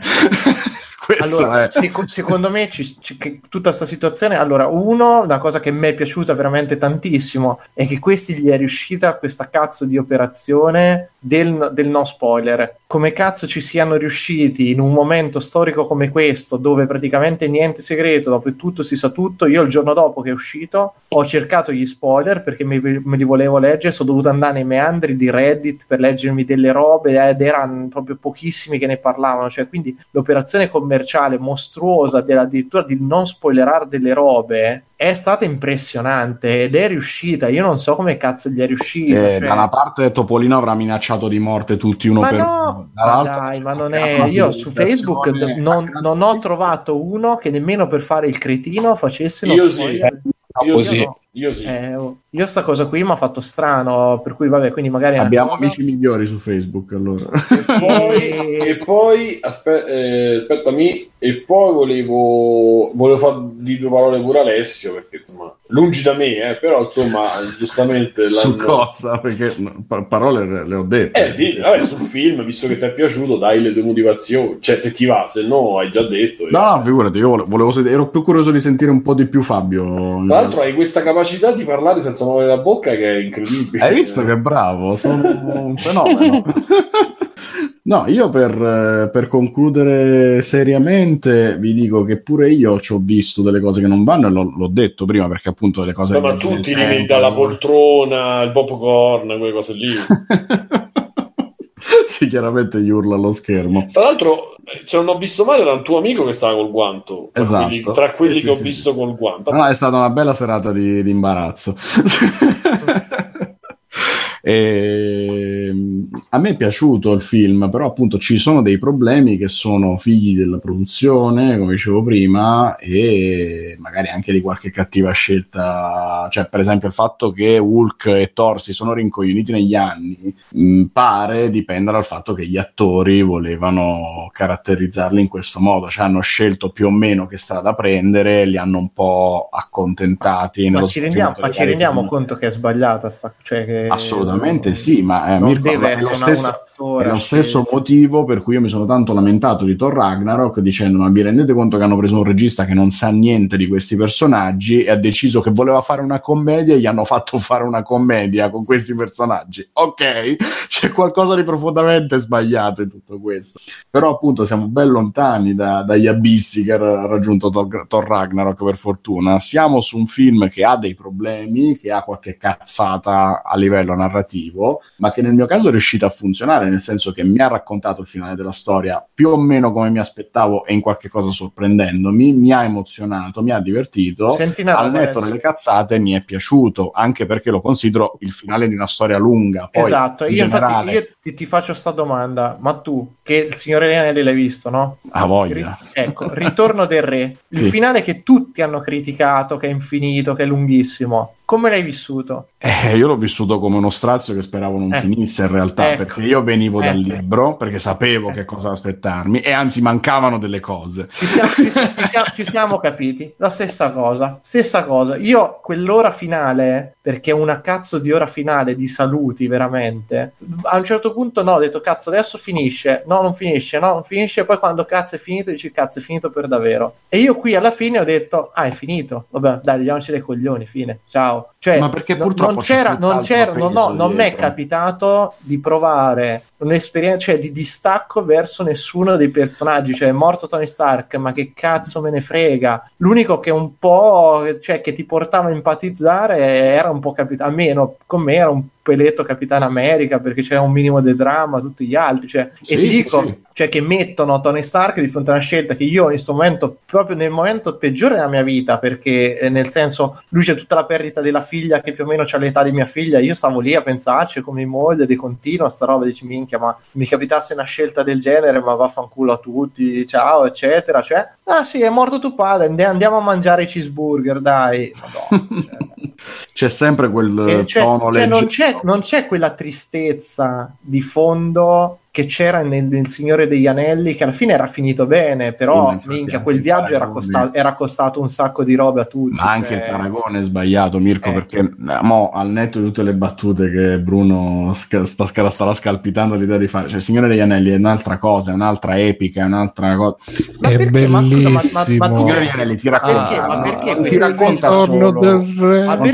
solo la storia della fine di un personaggio o di un gruppo di personaggi. Il Signore degli Anelli racconta la storia di una fine del mondo, la fine del mondo antico. Ed è questo, ma scusa, appunto Alessio, come fai ad accettare allora il mondo che ti raccontano gli Avengers, cioè dopo una scelta così difficile, così sofferta, cioè qui sono spariti metà dei cristiani e stanno a fare le riunioni degli alcolisti anonimi, al massimo vanno in giro tra la mondezza, dai.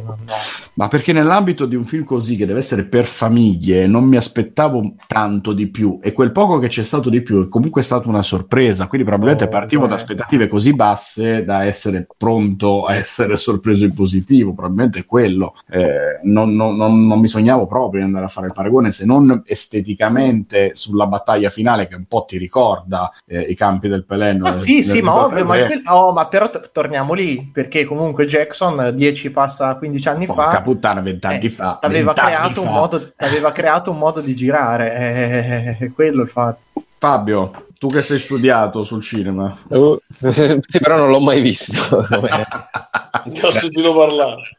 Guarda, a me, io non sono, anzi, un fan, anzi, io mi sono anche abbastanza rotti i coglioni, quindi diciamo che l'ultimo film che avevo visto prima di questo è stato proprio Infinity War, e quindi mi sono saltato tutti Black Panther, Capitan Marvel, Ant-Man 2, quindi anche tante cose che servono per questo. Io non sono super d'accordo con Mirko che ti puoi vedere solo Infinity War e questo, perché per esempio non capisci un cazzo di Ant-Man, io mi sono dovuto andare a leggere prima, e poi è lui che scatena tutto, cioè che ha l'idea del viaggio nel tempo, perché alla fine di Ant-Man 2 rimane chiuso nel mondo quantico. Ma secondo te scrivendolo meglio non era spiegabile in questo? Ma sì, volendo sì, però diciamo che comunque uno va al cinema perché non è abituato a questo tipo di serialità che ha introdotto un po' sto tipo di cinema Marvel, vai al cinema a vedere un film che, diciamo, con qualche eccezione che può avere, insomma, può essere il seguito di 2-3 film che magari hai visto, non c'hai bisogno di aver visto 20 film per capire esattamente tutto, tu vai al cinema, ti aspetti che... puntualizziamo questa cosa, c'era bisogno di 22 film, no, se la cavavano con 10 a esagerare. Ma io non pensavo che, ti dico la verità, non pensavo lo tirassero così tanto, cioè l'hanno tirato per un numero spropositato, tant'è che effettivamente gli ultimi film, cioè te mi dici che se non hai visto Capitan Marvel ti vedi questo personaggio che appare mezzo secondo, fa 2 battute e va via. Io non credo, non ho sentito, Dio, Madonna, non so chi è, cosa mi sarò perso. Proprio no, è uno dei tanti... film non serviva. Cioè appunto, confermo. Tu lo accetti che in un film, in un mondo di supereroi, ce n'è qualcuno che non hai visto perché la storia al momento non si concentra. Ti manca qualche dettaglio? Sì. È fondamentale la comprensione del film? No. Non è fondamentale, però secondo me ti manca un bel pezzo, perché occhio, perché loro ti mettono all'inizio, ti mettono Tony Stark nella situazione finale, cioè sta morendo e arriva questo personaggio che tu non hai mai visto perché è uscito comunque te dovresti avere almeno Infinity War, cazzo, dovresti averlo visto, dai. Sì, ma Infinity War, Capitan Marvel non c'è. No, però ti finisce che c'è Tony Stark che sta nel, cioè che è abbandonato. Sì, esatto, però e qui ti arriva un personaggio che tu non hai mai visto, e se non hai visto il film che è uscito un mese fa, e dici vabbè, ma allora tutto sto dramma che cazzo, cioè dove stava questa? Sì, ma infatti per tutto il film te lo domandi, perché a un certo punto la Capitan Marvel, c'è ad aiutare gli altri pianeti, poi arriva così dopo 3 ore. Sì. Vabbè, al di là di questo, comunque a me è piaciuto, devo dire, ma soddisfatto. Devo dire che 3 ore secondo me sono lunghissime, veramente. Cioè, quella parte centrale che dicevo prima, cioè quando loro si dividono, che ne senti veramente il peso, perché capisci che ognuno di loro è quasi un minifilm, quello che succede, e secondo me è un po' pesante. Quella parte andava asciugata, come andava asciugato il finale, che veramente non finisce più, c'ha 80 finali. E poi c'era tutto quel discorso che dicevamo all'inizio sulle regole e non regole, che ti scrivi a piacere quando ti fa comodo, cioè sì, possono risuscitare tutti tranne quelle 2, oppure anche solo il fatto che, ne so, Hulk, primo desiderio coi guanti dell'infinito, a me il guanto dell'infinito non mi fa un cazzo, schiocco le dita e da un momento in poi i desideri li scelgo tu, cioè risuscito pure Zio Ben, vaffanculo, perché Zio Ben no. Insomma, c'è un po' ste regole e non regole che mi hanno dato fastidio, però non è un film brutto, cioè io credo che i film brutti siano altri, ma basta prendere anche in campo supereroistico, Batman vs Superman, Suicide Squad, quelli sono film veramente brutti. Quindi... Ma allora in quel baratro lì non ci arriva nessuno, secondo me, dei film Marvel, lo sfiora Black Panther e Thor, però vabbè. No, però ecco, insomma, secondo me ha sbagliato la polarizzazione. Vabbè, da parte di chi dice che è un capolavoro, ma che vi devo dire, è ovvio che non lo sia, ma anche da parte di chi dice che è una merda totale, un film di merda, che non sta in piedi, mai visto un film così brutto. Ma guarda, è uscito da poco un articolo che non so se avete letto su questo, che dice no, perché vedi film Bergman, ma che Avengers non valga Bergman me lo devi dire tu, cioè, ma non è nemmeno lo stesso campo di gioco, citando fa ancora il paragone fra i film dei supereroi e il cinema, ma sì, ma perché il problema è che ormai è tutto così polarizzato, ma in qualsiasi cosa, anche nelle reazioni dei possibili spoiler. Cioè, io veramente sti giorni tra Trono e Spade e Avengers ho letto delle robe che penso che manco se avessero minacciati con un mitragliatore: vi prego, non mi spoilerate il Trono di Spade, lo dovrò vedere domani, vi prego, è la cosa più importante della mia vita. E sai, scriverlo su un social dove chiunque può scrivere cioè potersi leggere qualsiasi risposta, no, di qualcuno.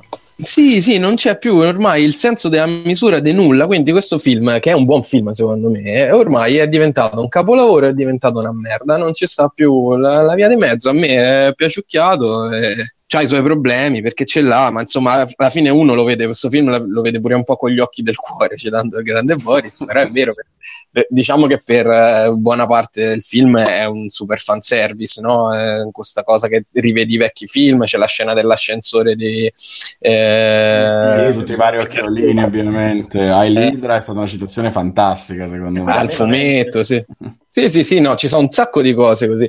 Lascia aperte delle porte, per esempio Loki che scompare col Tesseract, che cazzo di fine ha fatto, il nuovo Capitan America che non ha un briciolo del carisma del vecchio. No, comunque non so, è bellissimo, parlare. Perché mi immaginavo... Dicevo, e quella è un'altra supercazzola, tra l'altro, perché invece di dare lo scudo al miglior amico di sempre, sì, che cosa lo scopava, glielo dà a questo che l'ha conosciuto. No, ma infatti oggi parlavo con un amico che mi faceva notare di quando Spike Lee si era incazzato perché i film dei neri, no, non se lo meritano le cose, invece qui in questi dei super c'era tutta la polemica, no, di Spike Lee contro i supereroi, e qui potrebbe dire il nuovo Capitan America è quello nero, sì, però non se lo è meritato, e l'altro che glielo concede di...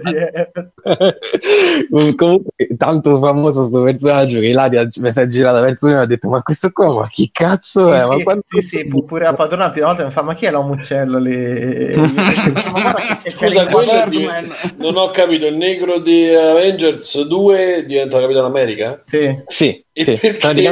Perché praticamente nella supercazzola finale in cui Capitan America deve andare a riportare le sfere le gemme vengono le sfere del drago. Ma quelle sono il prossimo nemico è Freezer, lo sapete. Deve riportare le gemme dell'infinito ai rispetti nei posti giusti per non cambiare il futuro, che è già una stronzata perché tu il futuro l'hai già cambiato, ma vabbè. Lui cosa decide? Di non ritornare nel presente, ma di rimanere nel 1970 con quella che si scopava prima, con quella che non era mai riuscito a scoparsi, tra l'altro, e praticamente vive una vita con lei, e alla fine era vergine da 80 anni, poverino. No, sta roba è allucinante. Penso che quello ci avrà avuto la fine. Aspetta però, lui torna indietro? Insomma, lui si vive la sua vita e poi nel 2019 si presenta da vecchio dove lui aveva fatto sto viaggio nel tempo, quindi ci sono tutti gli Avengers, quelli rimasti, e ci stanno Bucky e sto Falcon, e sta scena è inspiegabile, non si sa perché Bucky, che è il suo migliore amico della vita, manco saluta, invece da buongiorno manca solo che si gira, che gli fa no, tu non sei nero, vieni qua. Esatto. Quindi quello diventa un altro supereroe solo perché così. Sì. Gli dà lo scudo e fa bene, sei Capitan America. Sì. Quelle due cose lì sono proprio fatte per fare l'occhiolino al pubblico. Ma la scena Women Power, che tra l'altro, porca puttana, è stata fatta uguale già in Infinity War, l'hanno dovuta rifare qua, più grande con tutte, e la scena qua di Capitan America, che quello nuovo doveva essere nero per forza, perché ma alla fine si sono schierati tutti comunque sul far vedere la nuova generazione della figlia di Occhio di Falco, la figlia di Iron Man, la figlia di Ant-Man, cioè te la butta molto in quella cosa lì. Ma scusate, sì, ma va anche bene, Però cazzo, non riescono proprio a non farla tagliata con l'accetta, cioè fine non ci riescono a farla.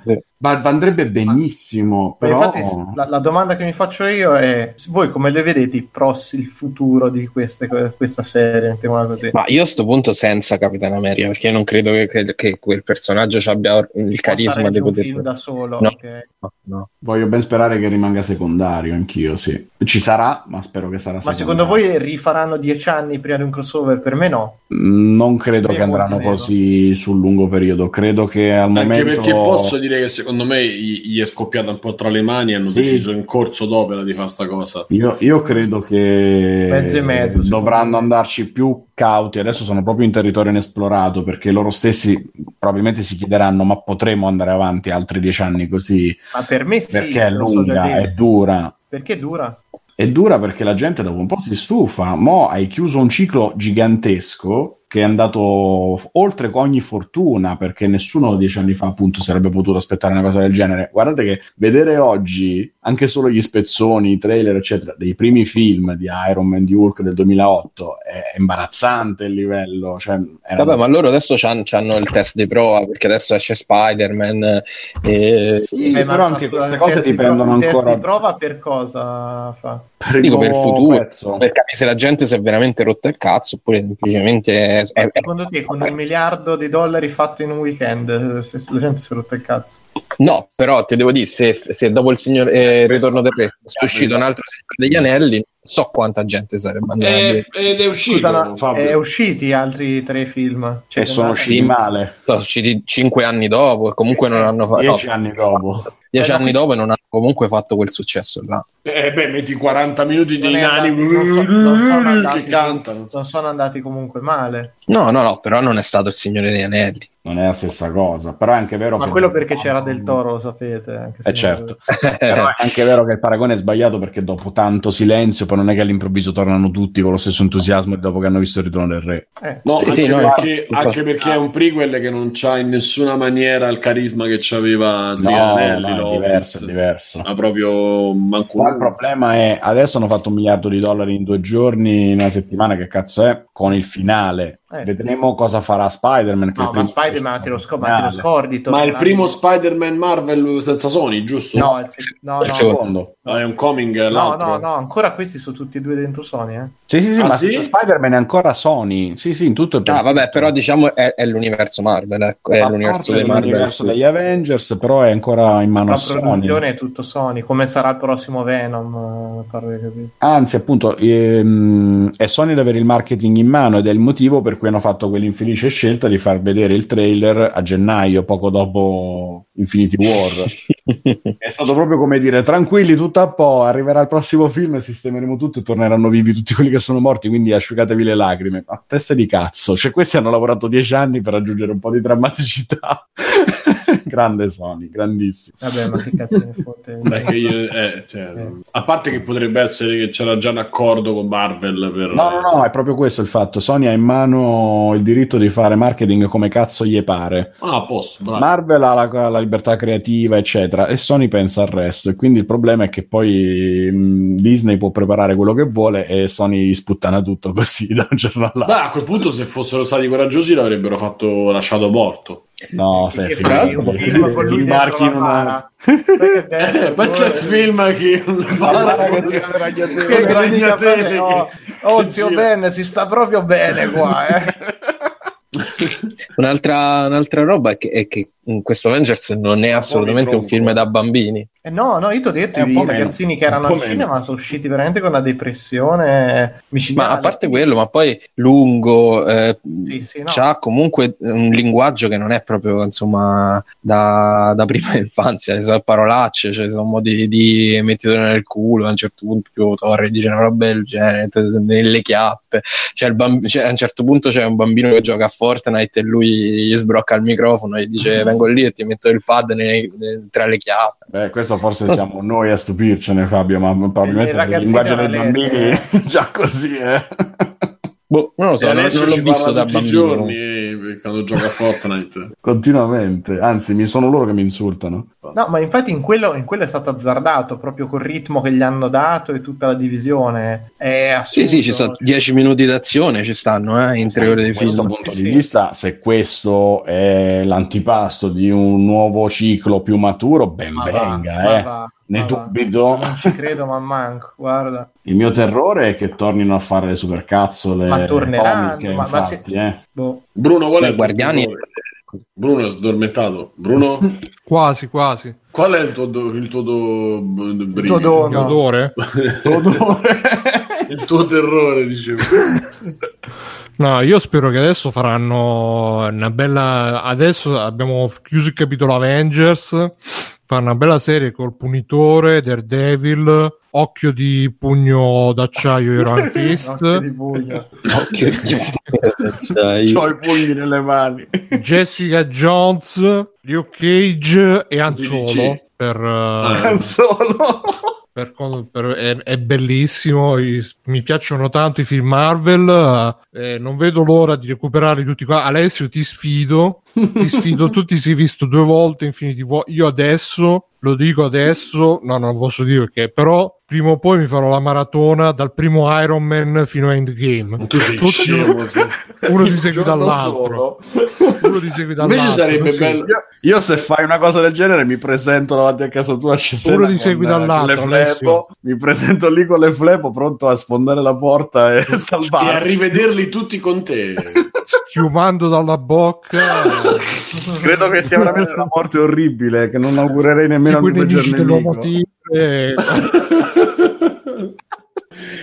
ma invece un bel ciclo con gli sconosciuti sarebbe bellissimo. Chi sono gli sconosciuti? E che ne so, saranno, hanno usato tutti, ci sarà qualche Marvel? Secondo me se adesso si butteranno su Fantastici 4, X-Men, tutti quelli lì. Ma quelli poi fanno un gruppone nei fumetti? Sì. Semenano pure. Hanno fatto e come si chiamano invece? I Fantastici là. Grupponi. Fantastici. E poi ragazzi, dopo che faranno questo, la fase 3, perché questa era la fase 1, claro. Fase 2 sarà reintegrare X-Men, Fantastici 4, tutti i vari orfanelli che sono stati dati in pa, e la fase 3 sarà la fusione con l'universo DC. Pensate allo scontro. Ciao, sono Capitana Marvel. No. A me mi chiamano Superman. Bruno, devi andare oltre e devi pensare al vero scontro, l'implosione che ci sarà nelle teste dei giornalisti quando dovranno dire questo film è bruttissimo perché ci sono le cose della DC, ma è bellissimo perché ci sono le cose della Marvel, grande Topolino ti seguo sempre. Se noi l'universo potrebbero fare un mega universo, tutto un universo Guerre Stellari dove partecipano anche Marvel, pensa che bello. Ma no, pensa che bello se arriva su siamo a casa bestia e poi da dietro si sente ed è esatto. Vader ingroppa Thanos, capito? Sono ancora più cattivi così.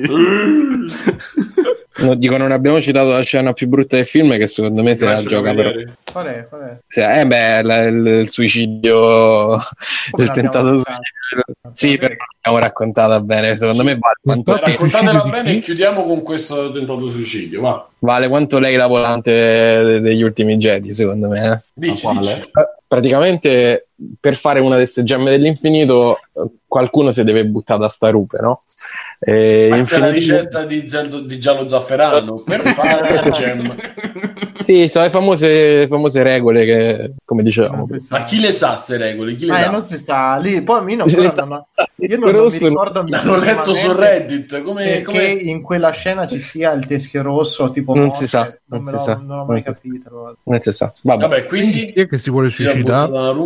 E praticamente ci stanno Vedova Nera e Occhio di Falco, no? Allora, intanto devono scegliere chi tra i due si suicida. Occhio di Falco è un uomo distrutto, gli è morta la famiglia, è diventato un pezzo di merda che va a uccidere le persone.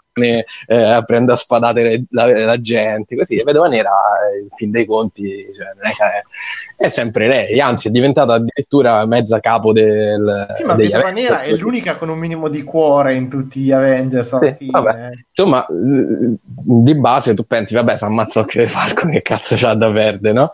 E allora cominciano a litigare come tutti i film, no? Vabbè, ma ammazzo io, no? Dai, ma ammazzo io, ma dai, ma stai scherzando, ma dai, ma ammazzo io, ma ti pare.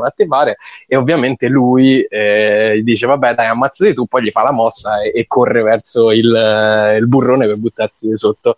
E da lì inizia una serie di loro due che si fanno gli sgambetti, tipo Vedova Nera che lo acchiappa al volo, lui che cade, Vedova Nera che corre, quell'altro gli lancia la freccia. Cioè, a un certo punto le granate esplodono. Cioè... Sì, ci stanno 3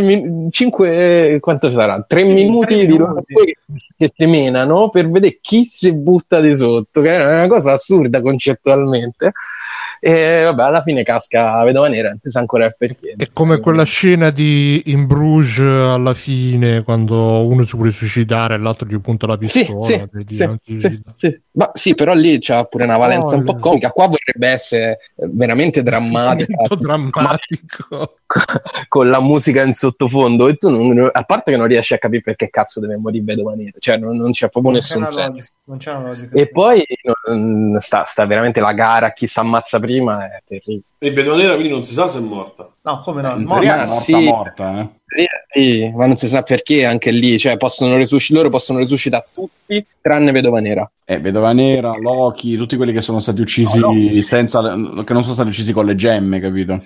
Vabbè, ragazzi. Ma scusa, ma perché? Ma se le gemme dell'infinito non hanno regole, tu puoi resuscitare chiunque. Perché sì, questo che è assurdo, perché in teoria possono fare tutto tranne questo, perché no? Purtroppo queste sono le convenienze di sceneggiatura dove il film cozza appena cazzo. Beh, ma lo stesso fatto che appunto che ci sia lite Schio Rosso eccetera è stato tutto un motivo di sceneggiatura, cioè volevano ficcarcelo lì e volevano ficcarci lui che spiegasse come chi è Schio Rosso adesso, il cattivo del primo Capitan America. Non si sa perché sta lì, Simone, è inutile che lo chiedi, nessuno lo sa. Perché gli sceneggiatori sono questa vestaglia tipo morte che svolazza, boh. E anche perché probabilmente li divertiva metterci lì uno che parlasse con accento tedesco, che ne sai? Ma quello è sempre ridere. I grandi personaggi comici del passato parlano tutti con l'accento tedesco. Buonasera, sono il Teschio Rossi, ya! Esatto, adesso è andato a fare doccia! Un grande amico di Dotto Giorgio! Sì, senti, chiudiamo poi in post puntata 10 minuti, continuiamo questi deliri. Per chi ci segue su Discord facciamo un post puntata velocino, giusto per così. E io sono stato Simone Cognome, questa è stata la puntata 300 di Free 340. E qui sono stati Bruno Barbera, ciao Bruno. Ciao ragazzi, ciao a tutti. Mirko Pierfederico, grande perfumettista. Ciao ragazzi, ciao a tutti. Alessio da negozio di Vita di Matteo. Ciao, vi voglio salutare con auto vigili urbani senza assicurazione sequestrata dai carabinieri. Molto bella notizia vera, purtroppo. Fabio... veniva utilizzata per trasporto disabili. Retardo. Fabio De Felice. Ciao. Allora, www.freeplay.it, comprate tramite Amazon che ci arriva qualche soldo, dateci soldi con PayPal se volete, iscrivetevi a Twitch, entrate su Telegram, www.freeplay.it, ci trovate tutti i link nelle note dell'episodio con i minuti messi, perché adesso la gente si vanta, l'ha fatto Bruno, lo fanno tutti. E ciao, dite ciao. Buonanotte, ciao. Conan, qual è il meglio della vita? Schiacciare i nemici, inseguirli mentre fuggono e ascoltare i lamenti delle femmine. Questo è bene.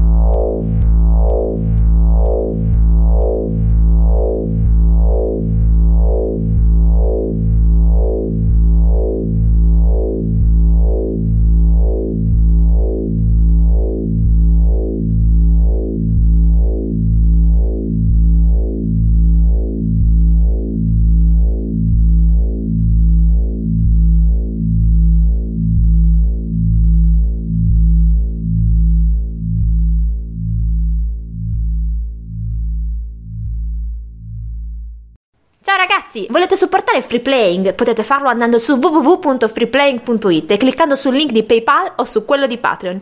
In più, Free Playing è anche affiliato a Amazon e riceve una piccola commissione sugli acquisti fatti tramite il banner Amazon presente sul sito. Ciao e grazie!